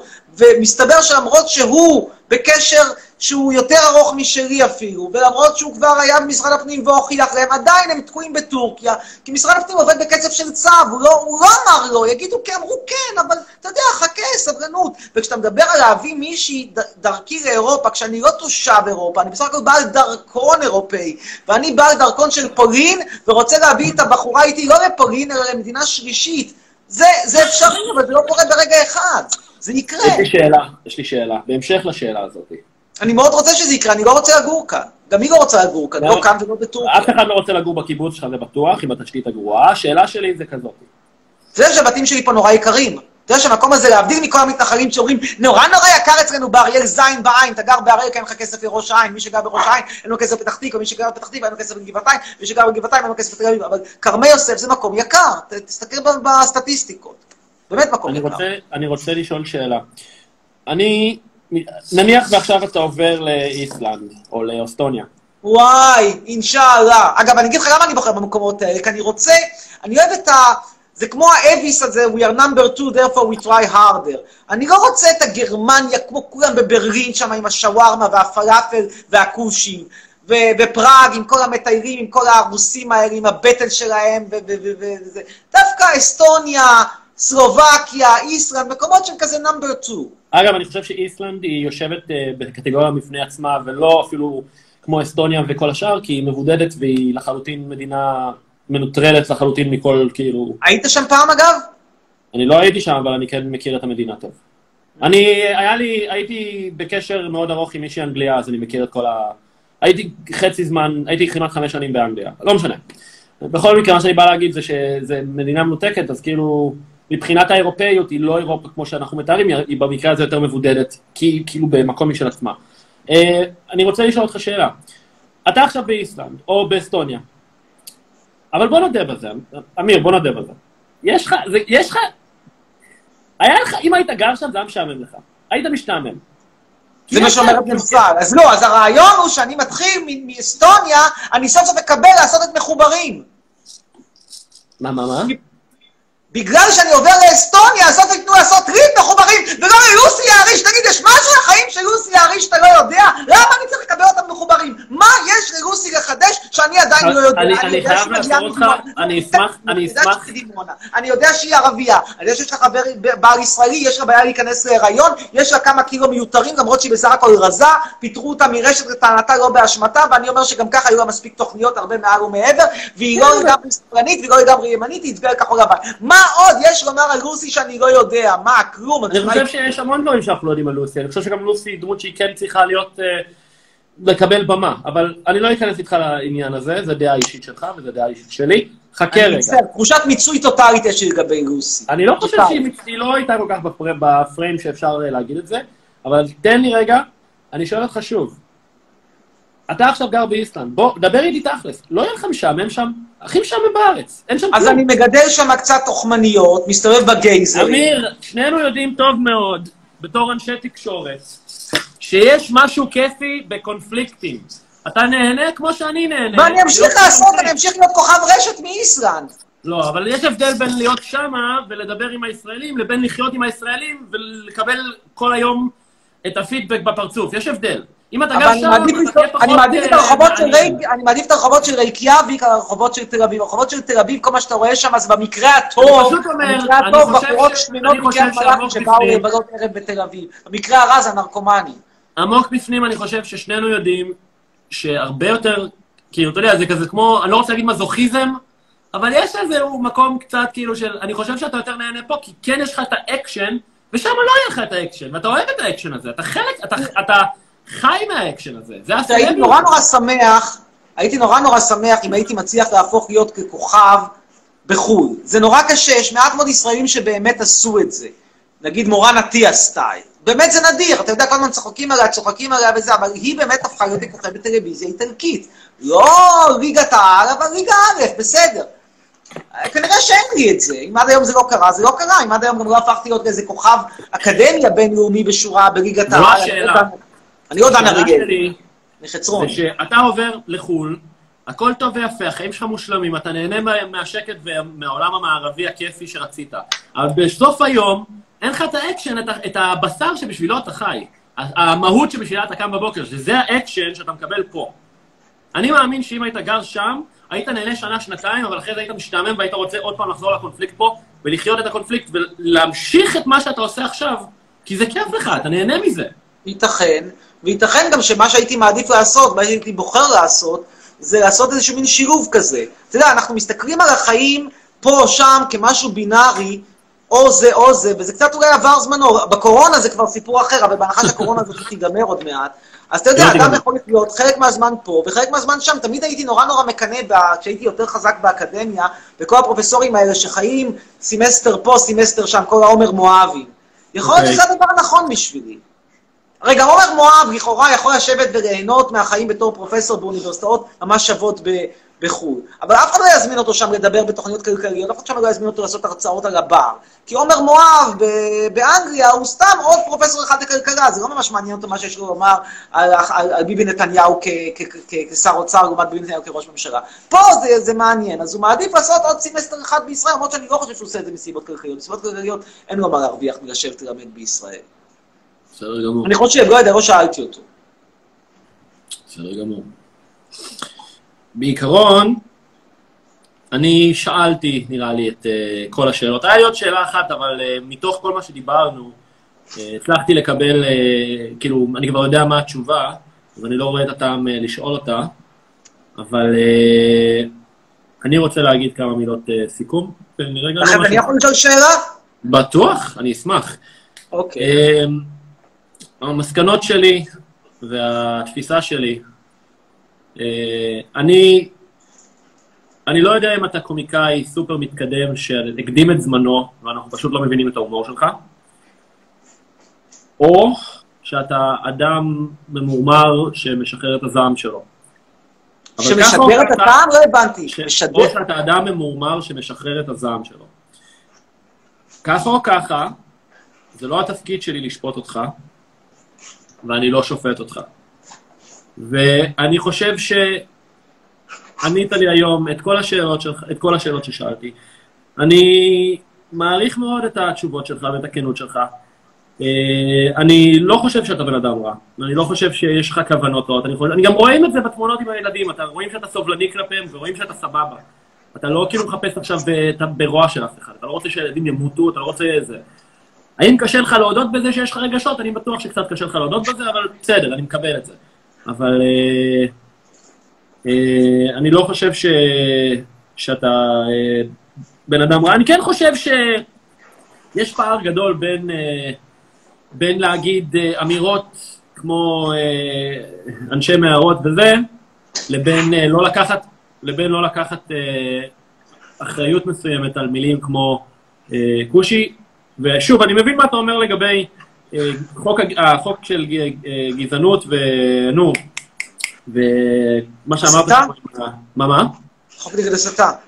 כן, ואני אני מבין מה אתה אומר, אבל אתה- אתה כן אזרח שומר חוק, וזה מרגיש לי כאילו אתה טיפה כזה, בקטע, בנושא הספציפי הזה אתה קצת כזה עובר, חוזר, עובר, חוזר. תראה, אבל אתה יכול להגיד לי דוגמה יותר טובה. אני, אני אמרתי פעם והודיתי בגלוי, שאצלי בבית משתמשים לפעמים בדגל ישראל ל- כסמרטוט. וזה מבחינתי אמירה פה, עכשיו, האם זה מנוגד לחוק בנוגע לדגל? כן. האם זה, האם זה לגיטימי כ- כ- כ- כאידיאולוגיה? גם כן. כאילו, יש לך פה ניגוד בין חופש ביטוי לבין חוק שהוא, אה, איך נאמר בעדינות, שייך למאה ה-19. נכון, אבל באותם, אבל ההבדל בין השניים זה שכנראה שלא יתבעו אותך אם, אה, אם אה, תנגב את הרצפה בדגל ישראל, אבל אם תגיד למישהו כושי, אה, אז הוא כן יתבע אותך והוא כן ינצח. ואני בא וחבל. להגיד... זה, זה אני, לקונה. אבל, אבל אתה גם נהנה מה, מה, מה, מהחופש הזה כשאתה אה, תובע מישהו שאומר לך משהו שהוא... זה לא משנה אם הוא אומר לך, אתה ככה וככה וככה, והוא...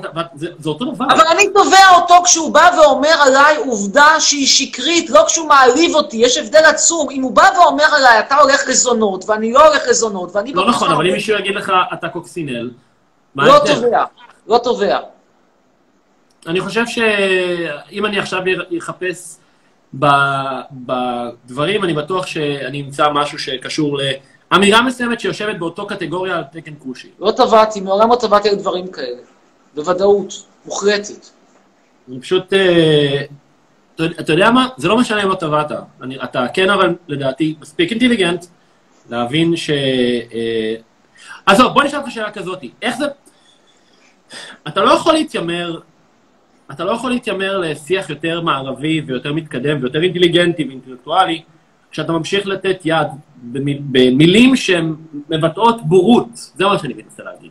איך אתה יכול להגיד לי שאתה רוצה אינטלקטואליה מערבית ואתה משתמש במילים כמו כושי? אתה מבין אני בא להגיד, זה סותר אחד את השני. בן אדם מתרבות מערבית לא מתנהג ככה, לא ידבר ככה. כי לא כל, לא, לא כל מה שמקובל ב, באירופה, הפוסט מלחמת העולם השנייה והפוסט אה, נאצית, שהם כל כך אה, רגישים שם, שהם לא מעזים וכאילו לומר שום מילה רעה חס וחלילה על איזשהו מהגר, אה, מהגר אה, מסוריה ש, שמביא איתו אה, שק, שק תפוחים, ובתפוחים האלה גם בדרך כלל יש קצת חומרי נפץ, אז, אז אסור לומר את זה חס וחלילה, אסור לומר מילה רעה. אז לא גם מה שקורה באירופה, אני מקבל, אני אומר לך שוב, אם אתה מסתכל על הפוליטיקה האירופאית, אני למשל נגד הגירה, מודה, מודה ומתוודה, אני חושב ש, ש, שאפריקאים יכולים אחלה מקום באפריקה, לא פה. לא בכל דבר, אני שמאלני, אני, תמיד שואלים אותי, אתה שמאלני או ימני, אני אומר, תלוי בגופו, יש דברים שאני בהם שמאל, שמאל, ויש דברים שאני בהם ממש לא שמאל. בסדר גמור. סידרתי את המתן. טוב, אני רציתי לבקש ממך בקשה. אתה אמרת שיש. לך שאלות, קדימה, שאל. כן, כן, לא, אני, אה, במקום שאלה זה בקשה. אני יכול לשאול אותך, כאילו, סתם, מאיפה אתה מגיע, ולאן אתה הולך, אבל אתה רוצה לשמור על אנונימיות, אז אתה לא תוכל לענות. אני יכול לנסות לענות. טוב, אז בוא תספר, בוא תספר קצת על חייך. נו, כולם יודעים על חיי, על חייך אנשים פחות יודעים. אני מרגיש שאתה לא ממש מכווין, מה אתה רוצה לדעת? מה אתה רוצה לשאול? מה מעניין אותך לשאול אותי? איך הגעת לאן שהגעת? איך הפכת לכוכב רשת? אוקיי. השאלה הזאת יכולה להישאל, להיות למקום של איך קמת בבוקר יום אחד ונהיית כוכב רשת, או מה גרם לך לקום מהספה ולהפוך להיות כוכב. כאילו, יש את השאלה הטכנית ויש את השאלה של מה אני רציתי לעשות. מה אתה שואל אותי? הצד הטכני או את הצד ה... כאילו, איך עשיתי את זה, או למה קמתי מהספה? גם וגם, קודם כל הביוגרפיה שלך היא קצת לוטה בערפל, לפחות אצלי, אולי אצל אחרים לא, אצלי היא לוטה בערפל, וגם טכנית, כן, איך עושים את זה, זה מעניין, אולי גם אני רוצה להיות כוכב. גדול. אז בוא אני אגיד לך מה. אה, דבר ראשון, הסיבה שאני לוטה בערפל, כי אם תחפש בגוגל גוואלד, יופיע לך חרדים. וזה אחת הסיבות למה בחרתי את השם הזה, כי יש כל כך הרבה מילות חיפוש שמנטרלות את ה... למצוא אותי. אתה מבין מה אני אומר?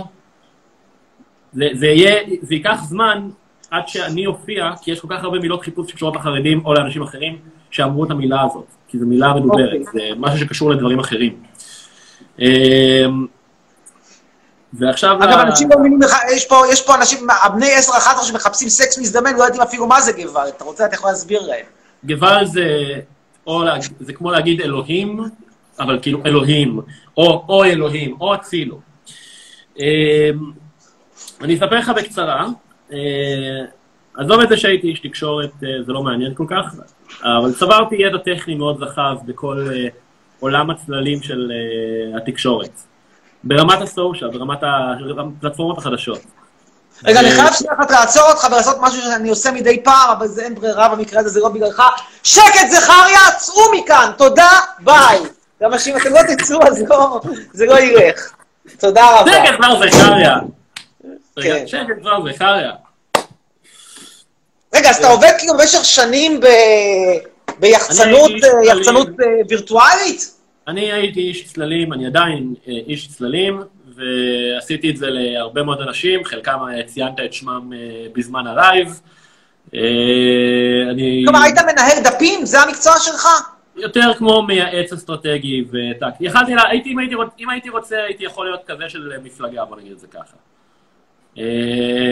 בחרתי שלא, אידיאולוגית.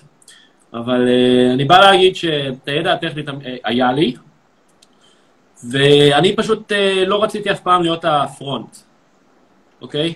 אני לא, אני לא מחפש להיות מפורסם, אף פעם לא רציתי להיות מפורסם. אני מחפש להיות מאחורי הקלעים ולהפוך מישהו אחר למפורסם. הבעיה היא שאף אחד לא היה מספיק טוב וכולם אכזבו אותי. אז בשלב מסוים פשוט אמרתי, I'll just do it myself. אני פשוט אעשה את זה בעצמי. וכאן נוצר הדמות שבעצם יצרתי, שזה בעצם החיים הכפולים שאני חי. כי אני כאילו... מתי זה קרה? מתי הדמות הזאת נוצרה? אני באמת לא יודע. אני... אה, אני נוצרתי ב... ב... בסוף דצמבר.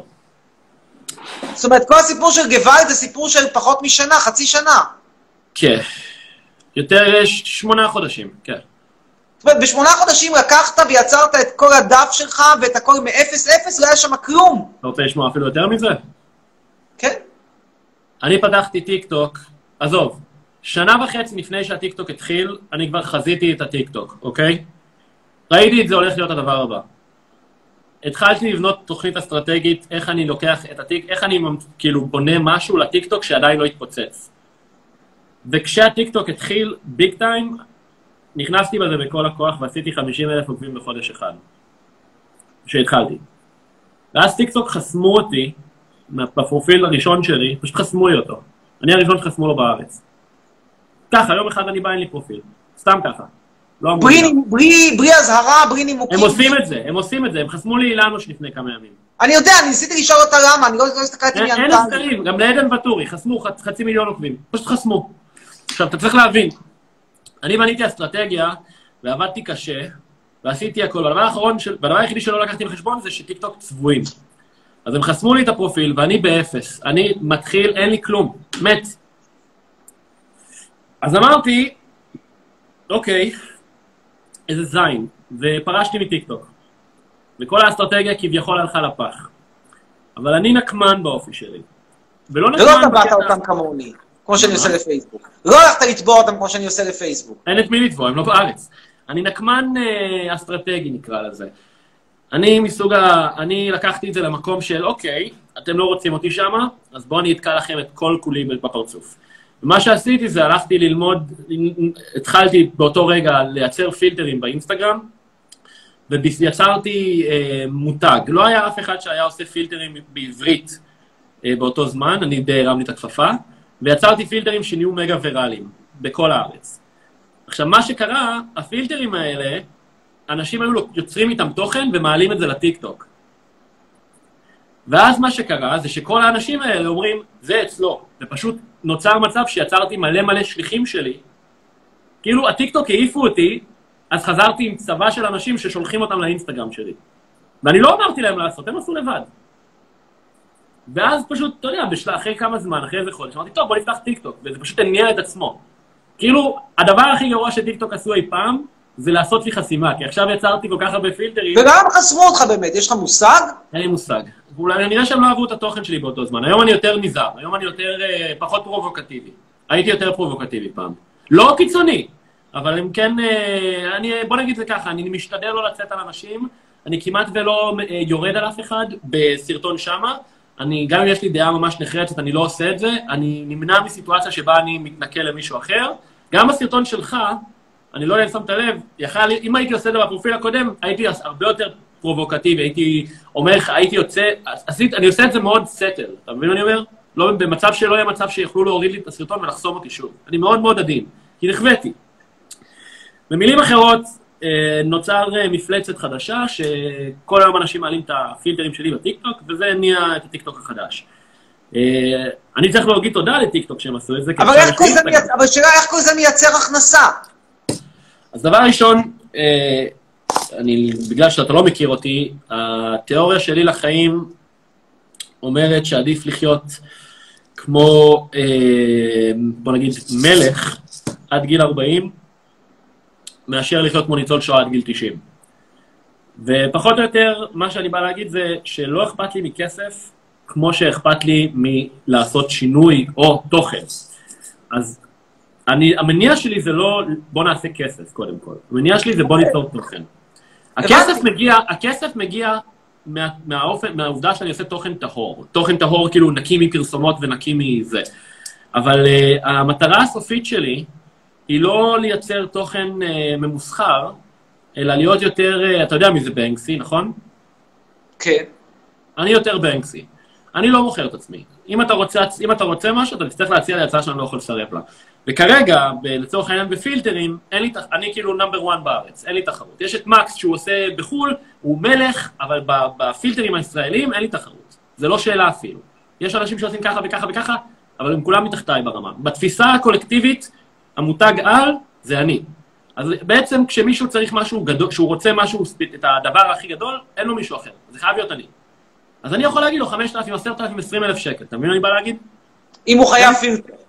אם הוא רוצה את הפילטר שלי, המותג, הבנקסי, השר הקורי, הוא חייב לעבור דרכי. כי כל דבר אחר יהיה חיקוי. כי אני היחידי שמביא את הנתונים האלה. יש, אתה יודע, אחד פה ואחד שם, אבל אני באופן סדיר, כל פילטר מגיע למיליוני מיליוני צפיות, מיליוני חשיפות, קבוע. לא, לא משנה מה.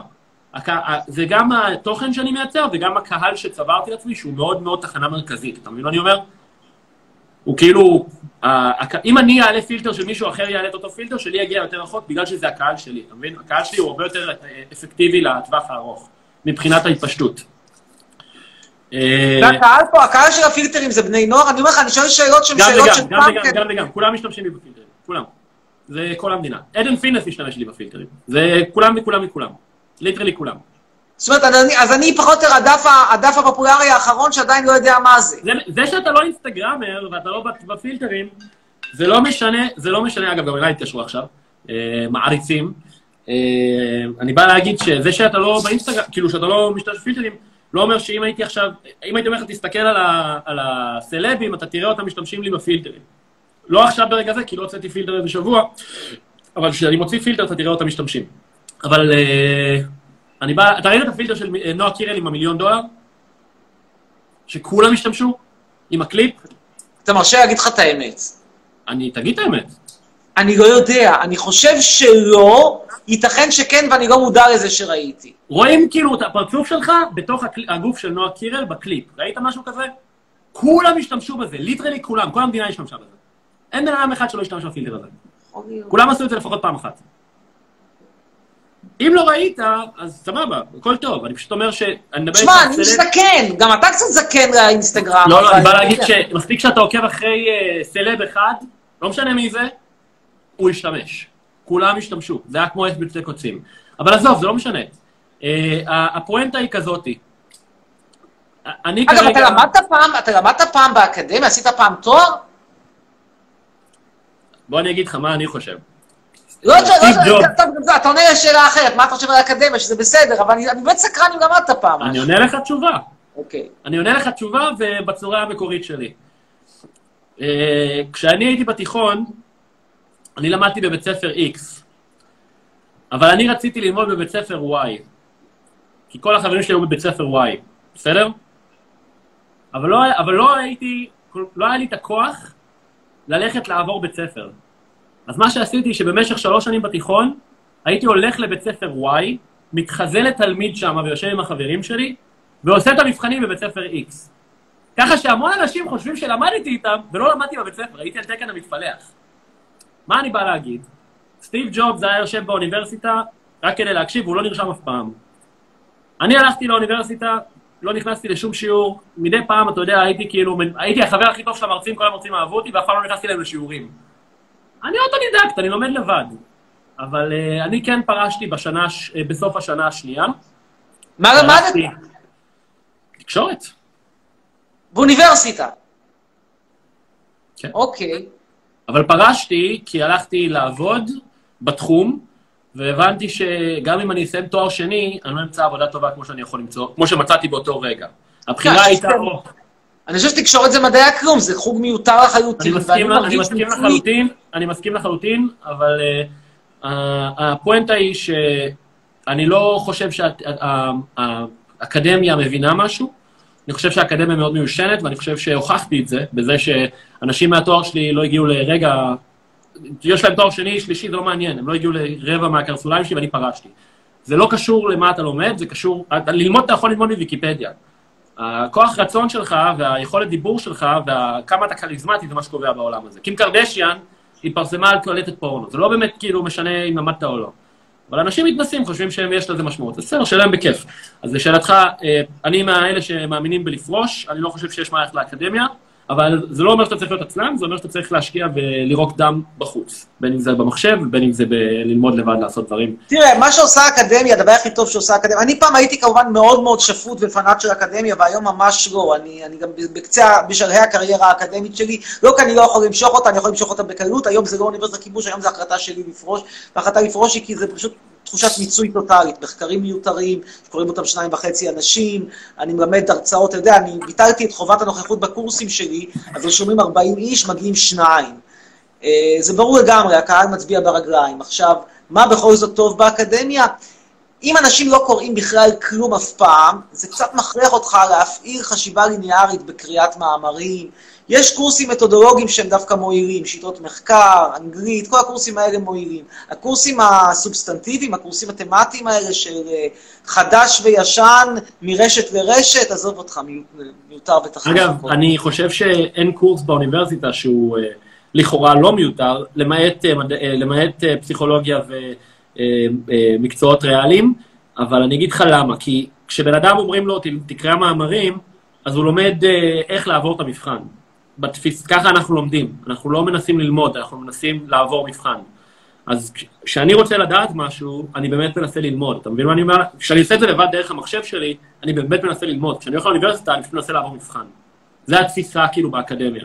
ילדים מנסים לעבור מבחן, הם ממציאים מחקרים, הם משקרים במחקרים האלה, הם מעגלים פינות, הם לא באמת מנסים ללמוד. והאקדמיה חושבת שהיא, אתה יודע, היא מעל, שאנשים, אה, מאמינה בטוב ליבם של אנשים, והיא לא מבינה שזה לא באמת ככה.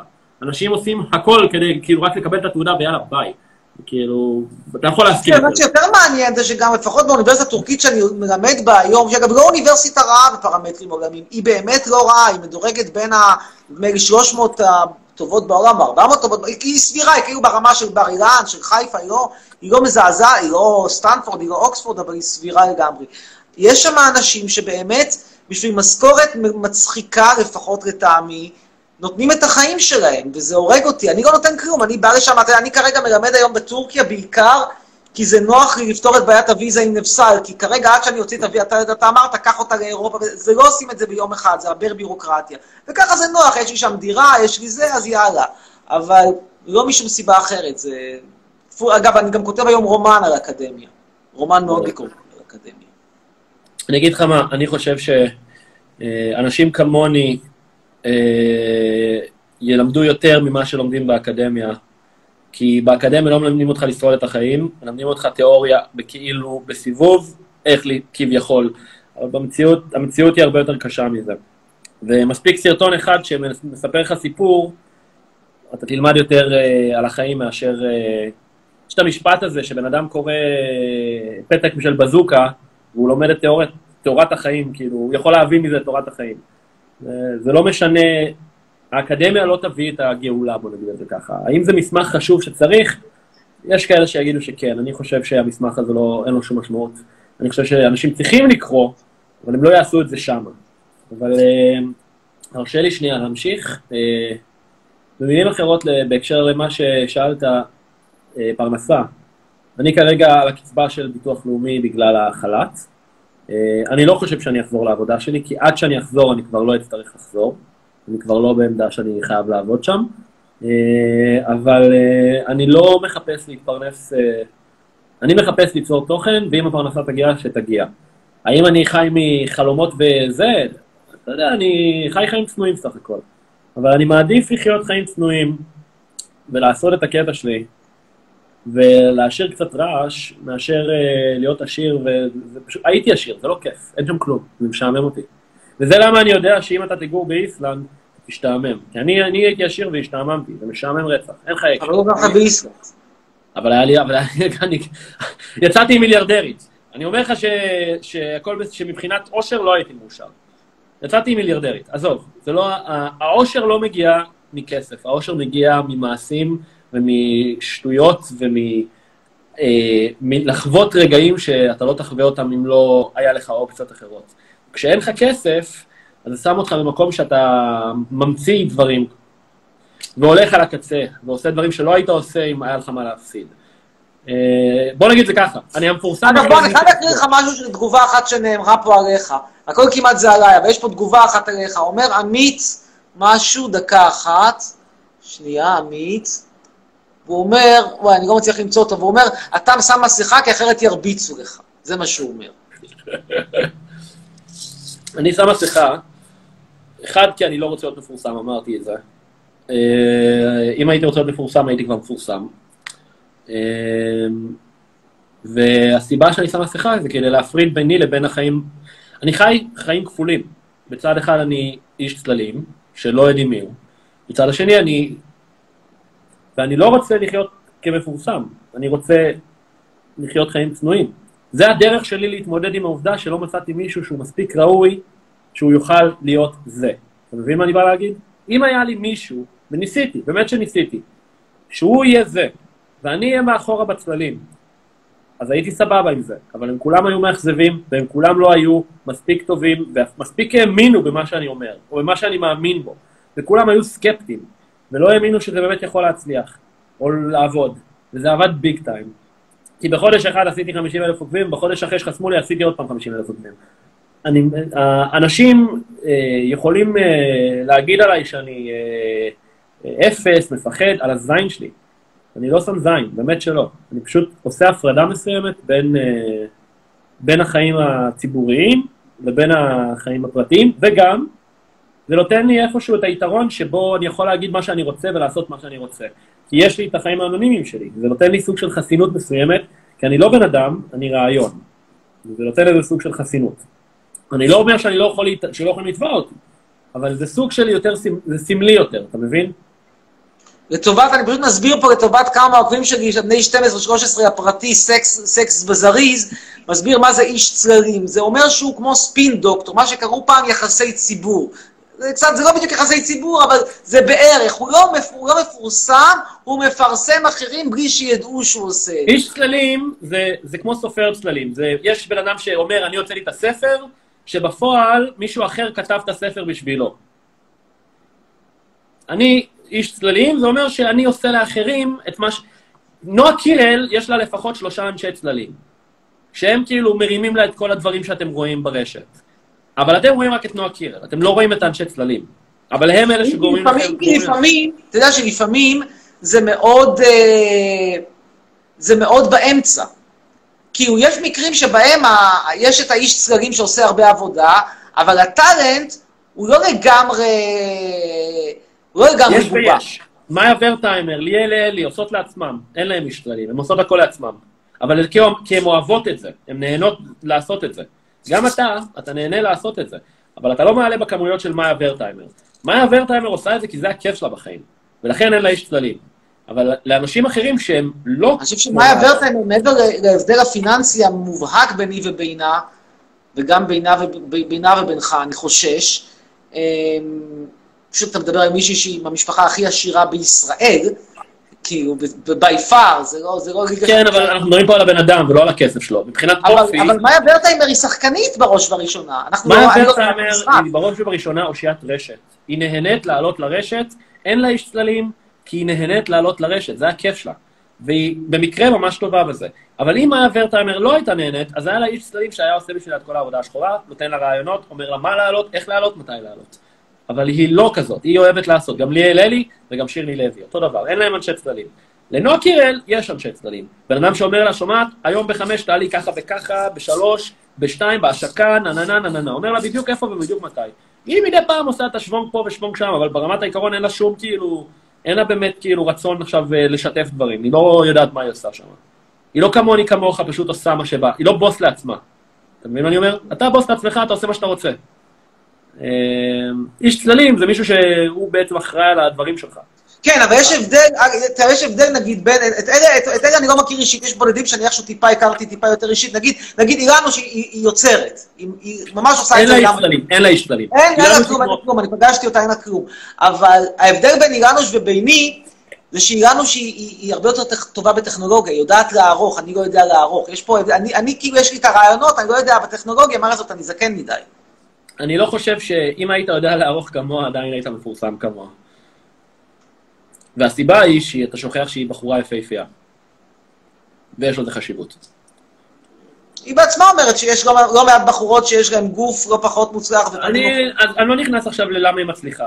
מה, אה, אילנוש, מעבר לזה שהיא עורכת מפחיד והיא אשת תוכן מעולה, היא גם יפהפייה, ויש לזה חשיבות. וזה מה ש, זה משהו שאם שניכם הייתם אותו דבר, ואתה, אתה והיא כמו שהיא, היא עדיין מצליחה ממך פי עשר, בגלל שהיא כן יותר יפה. ויש לזה חשיבות, יש חשיבות ליופי. אי אפשר להתעלם מזה. והיא יודעת את זה. אני לא אומר לרגע שזה בגלל היופי שלה, אבל יש לזה חשיבות ואי אפשר להתעלם מזה. אז זה לא משנה, העריכה לא, זה, זה לא מה שמבדיל ביניכם. זה היופי שלה, והעובדה זה גם עניין של, זה גם עניין של קילומטראז', היא יושבת באינסטגרם מאז 2012, אני מאז 2018. גם לאופירה אסייג, אה, אתה דיברת, דיברת לקילומטראז' אחר, אוקיי, סליחה. לא, לא, לא, אני לא, אתה ממש לא, זה- הראש שלך בשעה על הזאת, לא. קילומטראז' של גיל, סבבה, סליחה. כי אופירה אסייג, נגיד, גם אושיית רשת. והיא, אה, אתה יודע, היא לא... היא חדשה, אבל היא כן... אה, זה. כן... אבל איך אתה יכול אה, להספות את אופירה אסייג שהיא שהיא מפומפמת באופן קבוע על ידי כל כך הרבה ערוצי תקשורת? זה לא- זה לא אותה ליגה. לאף אחד באינסטגרם שלה לא אכפת מהדברים האלה. היא, היא, היא, האינסטגרם זה גוף, הוא לא תלוי בפריים טיים כמו שאתה חושב. הוא מונע, יש לו חשיבות לפריים טיים, אבל לא, זה לא מה שמניע הוא לא תלוי בפריים, אז תסביר לי, תסביר לי למה האינסטגרם של הגר משה, שעם כל הכבוד היא רופאה מאוד נחמדה, אבל היו, היו בו בערך אלפיים, אלפיים עוקבים, אני חושב, היו שם לפני, לפני חצי שנה, ותראה מה שיש שם עכשיו, אלפיים, אני חושב שזה באובר אססמנט, היו שם בטח 200. סליחה, יש למה? עכשיו? כמה יש שם עכשיו? 60 אלף, 70 אלף. מי, מי זאת? הגר והגר וניר, חתונמי. אה, אגר, אוקיי, סבבה. אה, אמרתי, יש השפעה. יש השפעה על הפריים טיים. אני לא אומר שלא, אבל אני פשוט אומר שזה לא רק הפריים טיים. יש פה גם אה, עוד דברים שקשורים ל, נגיד, ישראל בידור, אוקיי? דמיין סיטואציה שבה ישראל בידור, או כל הדפים האלה, גיא פינס וכל האלה, עם ה-800-900 אלף עוקבים, לא מדווחים בשום צורה על הגר בישראל, ב- בחתונה עם מבט ראשון. אז בפועל היא הייתה עושה אולי עשרת אלפים עוקבים. אתה מבין מה אני אומר? הדפים הגדולים מדווחים אותם... לא. יכול להיות שאתה צודק ויכול להיות שלא, זה לא, לא, לא, ספקולציה. לא, אנחנו כן יודעים, כי אני יכול להוכיח לך את זה. לפני יומיים, ישראל בידור עשו סרטון, שמו סרטון שלי בטיק, באינסטגרם שלהם, אוקיי? ותיגו. עשיתי על זה איזה 3,000 עוקבים במקום, באותו רגע. עכשיו דמיין עונה שלמה של הסדרה הכי נצפית בישראל, חתונה ממבט ראשון בסדרה הכי נצפית בישראל, שכל העונה, יש לפחות 10 סטוריז בשבוע, אם לא יותר, על הזוג הזה, והזה, והזה. אתה חושב שזה לא יגרום לאנשים לעקוב? זה פימפום. אז אם אנחנו מדברים פריים טיים, ישראל בידור, גיא פינס וכל האלה, הם המפמפמים שבגללם יש להם 60 אלף עוקבים. אם הם לא היו קיימים, היה רואים, היה, היו רואים להם הרבה פחות עוקבים, אבל בגלל שהם מפמפמים אותם, אז הם, היו, הם עושים יותר. תיאורטית, אם ישראל בידור מתלבשים עליך, אוקיי? מתלבשים עליך, מפמפמים אותך לפחות שלוש פעמים בשבוע, יש לך 300 אלף עוקבים עד, עד סוף החודש. איך אני איתך? יש להם 700 אלף צפיות בסטוריז כל יום, בכל רגע נתון. נתונים לא הגיוניים כאילו. זה, זה הפריים טיים, משם העוקבים מגיעים. זה לא הטלוויזיה. הטלוויזיה גורמת להם לדווח, אבל הדיווח שלהם זה מה שמביא את העוקבים. וזה עובדתי, זה לא נתון, זה לא שאלה. אתה רואה את המספרים ואתה יודע... כן, אבל, אבל כשאתה מדבר על ה agenda setting, וזו תיאוריה מכל, מכל הקשקושים שלומדים בתקשורת, זה אחת התיאוריות היחידות שבאמת עובדת. ה agenda setting לא מגיעה עדיין מהרשת החברתית, בטח לא מאינסטגרם, ובטח, בטח, בטח, בטח, בטח לא מטיקטוק, זה עדיין מגיע מהמדיה. אני, אני מסכים איתך לגמרי, כי הפריים טיים הוא בעצם הסדר יום, המפרמ, הפרמסים, המפרסמים, המפרסמים ואנשי, ובעלי ההון, הם רוצים, אה, הם שולטים בתקשורת, ואז הם משלמים כסף כדי לישראל בידור ולכל האלה שיפרסמו ושייתנו, ישימו פרומואים. וזה, ובאינטרס גם של ישראל בידור וכל אלה, זה לדבר על מה שמעניין לכאורה בסדר היום. וזה יד רוחצת יד. אתה מבין מה אני אומר? זה לא שישראל בידור אכפת להם מה קורה בהישרדות, פשוט לנו אכפת מה קורה בהישרדות, אז גם להם אכפת, והם על הדרך גוזרים קופון. כנ"ל גיא פינס. אתה מבין מה אני אומר? גיא פינס... אני מבין מצוין מה שאתה אומר, אבל אתה מתעלם 12. מהעובדה שה... גיא פינס זה ערוץ 12, למה הוא עדיין מדווח על הישרדות? זה ערוץ 13, למה הוא מדווח על זה? כי זה רלוונטי ברשת, אין מה לעשות, הוא חייב לדווח על זה, גם אם הוא לא רוצה. כי זה רלוונטי, וזה משהו שהוא צריך לדבר עליו. אז הוא גוזר קופון והוא עושה כאילו עוול לעצמו, אבל הוא עדיין מדווח. הוא לא ידווח. אבל אגב, אני. דוגמה קלאסית, אני, הפריצה שלי באינסטגרם הייתה בלי פימפום של המדיה המסורתית. המדיה המסורתית מחרימה אותי. זה אני אומר לך, יודע. זה- אני יודע. לא, אני לא יודע. טוב נורא, זאת עובדה. היי, אתה הבאת את... אגב, אגב, אגב, אתה הבאת את זה על עצמך. אתה אמרת את זה בעצמך. יכול להיות. אני לא נכנס לזה. אבל בין אם, אני, בין, אם, בין אם יש פה איזשהו חטא קדמון ובין אם אין חטא קדמון, אני אומר לך שהלייבים שלי תפסו בלי שהם יפומפמו בשום מקום, עברו מתחת לרדאר לגמרי. עברו לא, מתחת לרדאר ברמה כזאת. שהיה להם יותר צופים. מאשר הלייבים של ישראל בידור. במקרה שלך זה גרילה. אתה, הת- התפוצ... אתה התפוצצת על תקן גרילה ומאוזן, מפה לאוזן. אנשים מדברים, אה, ואתה גם שוכח שיש את המשפט, אה, כשיש לך משהו טוב להגיד על בן אדם, אתה מספר לבן אדם אחד, וכשיש לך משהו רע, אתה מספר לכל העיר. ולהמון אנשים יש דברים רעים להגיד עליך. אז הם מדברים כן, אבל עליך. תראה, עכשיו בשעה, מה השעה עכשיו? השעה היא כמעט שתיים. אנחנו מדברים פה שיחה כרגע על תיאוריות בתקשורת, ויש לך פה כמעט חמ- 500 צופים. אני נכון. אני לא חושב שאם אני לא חושב שאם אה, אה, דניס צ'רקוב היה פותח לייב, הוא היה מקבל את המספרים האלה פה, בטח לא בשיחה על עקרונות הרשת החברתית. אני בטוח. אה, תשמע, זה, אנחנו לא יודעים מי ממו, אבל אני כן יודע כזה דבר. שנאה זה מניע מאוד מאוד חזק ל, לעניין ולעקוב. אז אה, בוא נגיד את זה ככה, אם אנחנו שמים את זה במונחים של זה, אני חושב שאפשר להגיד באופן די קל שאתה כנראה הבן אדם הכי שנוא בישראל. ובגלל זה, זה. שלך... לא, יש לי בשבילך אתגר לסיום. קח, קח, כדי, אבל אתה, אני רוצה לך שתעשה משהו שאתה לא עושה בדרך כלל. אתה הרי עובד ברשתות החברתיות.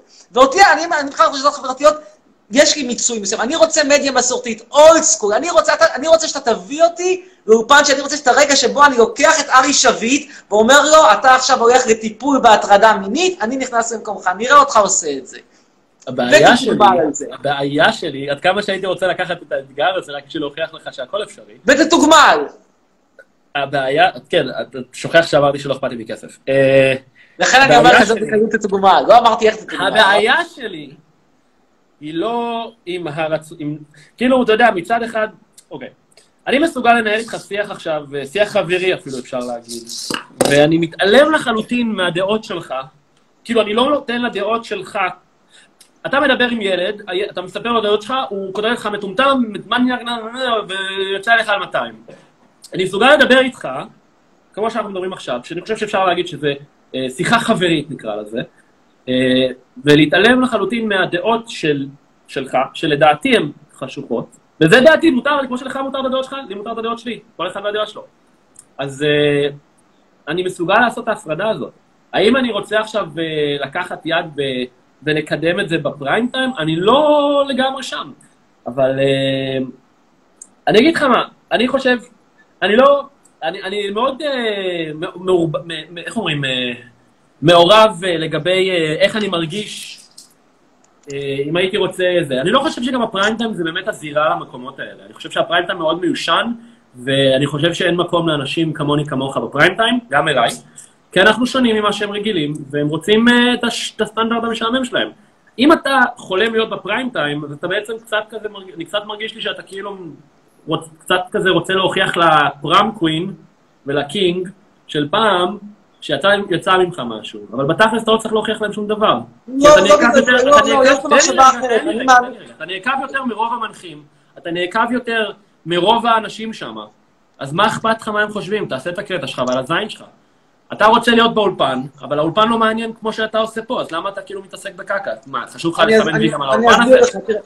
מאותה סיבה שחשוב לי שהרומן שאני כותב עכשיו יצא בהוצאה קנונית, ולא בהוצאה עצמית או בספרי ניב או משהו, ואתה יכול להגיד, כי הוא קיבינימט, חנוך דאום מוציא ספר בעצמו, למה חצרוני צריך ללכת להוצאה קנונית? אה, א', זה באמת עניין של איפה שגדלתי, וגדלתי במדיה אחרת, בסביבה אחרת, בתקופה אחרת, וב', בגלל שאני באמת מאמין שהאבולוציה מגיעה מבפנים. זאת אומרת, הרבה מאוד שנים, גם כשהייתי חוקר תקשורת, חקרתי דווקא ערוצי ברודקאסט, ולא כבלים, בטח לא רשת חברתית. אם תשאל אותי איזה סאטירה בארץ הכי תמיד עניינה אותי, תמיד עניינה אותי נורא, שתי תוכניות עניינו אותי תמיד מאוד. אחת, זה ארץ נהדרת, ושתיים, זה ניקוי ראש, המיתולוגית. גם הניקוי ראש וגם ארץ נהדרת, כי הם עשו את הסאטירה שלהם מתוך הממסד, לא באו מבחוץ, לא הביאו את זה כמו משיח, כאילו out of the blue. דווקא הדברים האלה שאתה מצליח איכשהו מתוך הממסד לחוות בו, זה, ה, זה המעניין אותי. תמיד אני רוצה כאילו להרוס מבפנים, לא להרוס מבחוץ. אמיר, אתה, אתה, אתה, אתה, מה שאמרת פה זה בעצם, אני רוצה להיות מיינסטרים בזמן שאני אנדרגאונד. כן, אני רוצה להיות מיינסטרים ולהרוס אותו מבפנים. כן, אבל אתה אנדרגאונד, אתה לעולם לא תהיה במיינסטרים. בעיה. כמו שאני אנדרגאונד, באותה מידה. אני אין טיפות מיינסטרים. תקשיב, אני ישבתי ב... האח הגדול מחזרים אחריי כל הזמן, אוקיי? עזוב, זה, זה, דברים יותר אני לא רוצה, אין לך אני מה נותן לדבר. לך דוגמה מהעולם הזה. מקשיב. והם אומרים לי, בוא כנס, תוריד את המסכה. אני אומר להם, חברים, אני לא מוריד את המסכה. אני נכנס, אם אני נכנס, אני נכנס ככה. אם דודו פארוק היה נכנס, הוא היה נכנס דודו פארוק, הוא לא היה נכנס אורי קומאי. אם שפיטה הייתה נכנסת, היא לא הייתה נכנסת רותם שפי, ואם השרוף היה נכנס, הוא היה נכנס השרוף, הוא לא היה נכנס... אה... ברח לי השם שלו, fuck. אה, צינוביץ'. צינוביץ'. הוא לא היה נכנס צינוביץ'. אז אל תזיינו לי את המוח, תגידו לי שאתה צריך להוריד את המסכה, כי המסכה זה מה שעושה את זה מעניין. אל תבלבלו לי את השכל שמעניין לראות את העיניים שלי ומי אני. זה אני. אתם לא רוצים? תזדיינו. זה הדרך שלי להגיד, אני לא הולך להיות מיינסטרים. אתה לא יכול להיות, אתה לא יכול להגיד, אתה לא, רוצה, אתה לא יכול לבחור להיות במיינסטרים בזמן שבחרת את דרך האנדרגאונד. האם אתה מנצח בדרכך? אני חושב שאתה מנצח בדרכך. יש לך את הקהל שלך, אתה כן מעורר אה, כאילו אנשים אה, ועניין. האם אני מסכים עם דעותיך? לא, אבל אה, לא עם כולם. אני כן חושב שאתה אינטליגנט, אני חושב שיש לך... רגע, יש לנו המון, אה, 28 שניות, והפעם אנחנו באמת נסיים. פשוט אז מפסיקים בוא ניפרד בינתיים, נגיד שלום לכל החברים. היה לי ממש אה, נחמד. תודה רבה לך על הזמן. אני עכשיו הקטע שאתה שבו אני. משוויץ עם הגרמנית. Also, vielen Dank für Gewalt und für Ihre Mitnehmer in unserer Sendung und bis nächstes אנחנו Mal. נדבר. אנחנו עוד נדבר, אני מניח. יא, ביי להתראות חבר'ה. צ'או, אמבינו, להשתמע.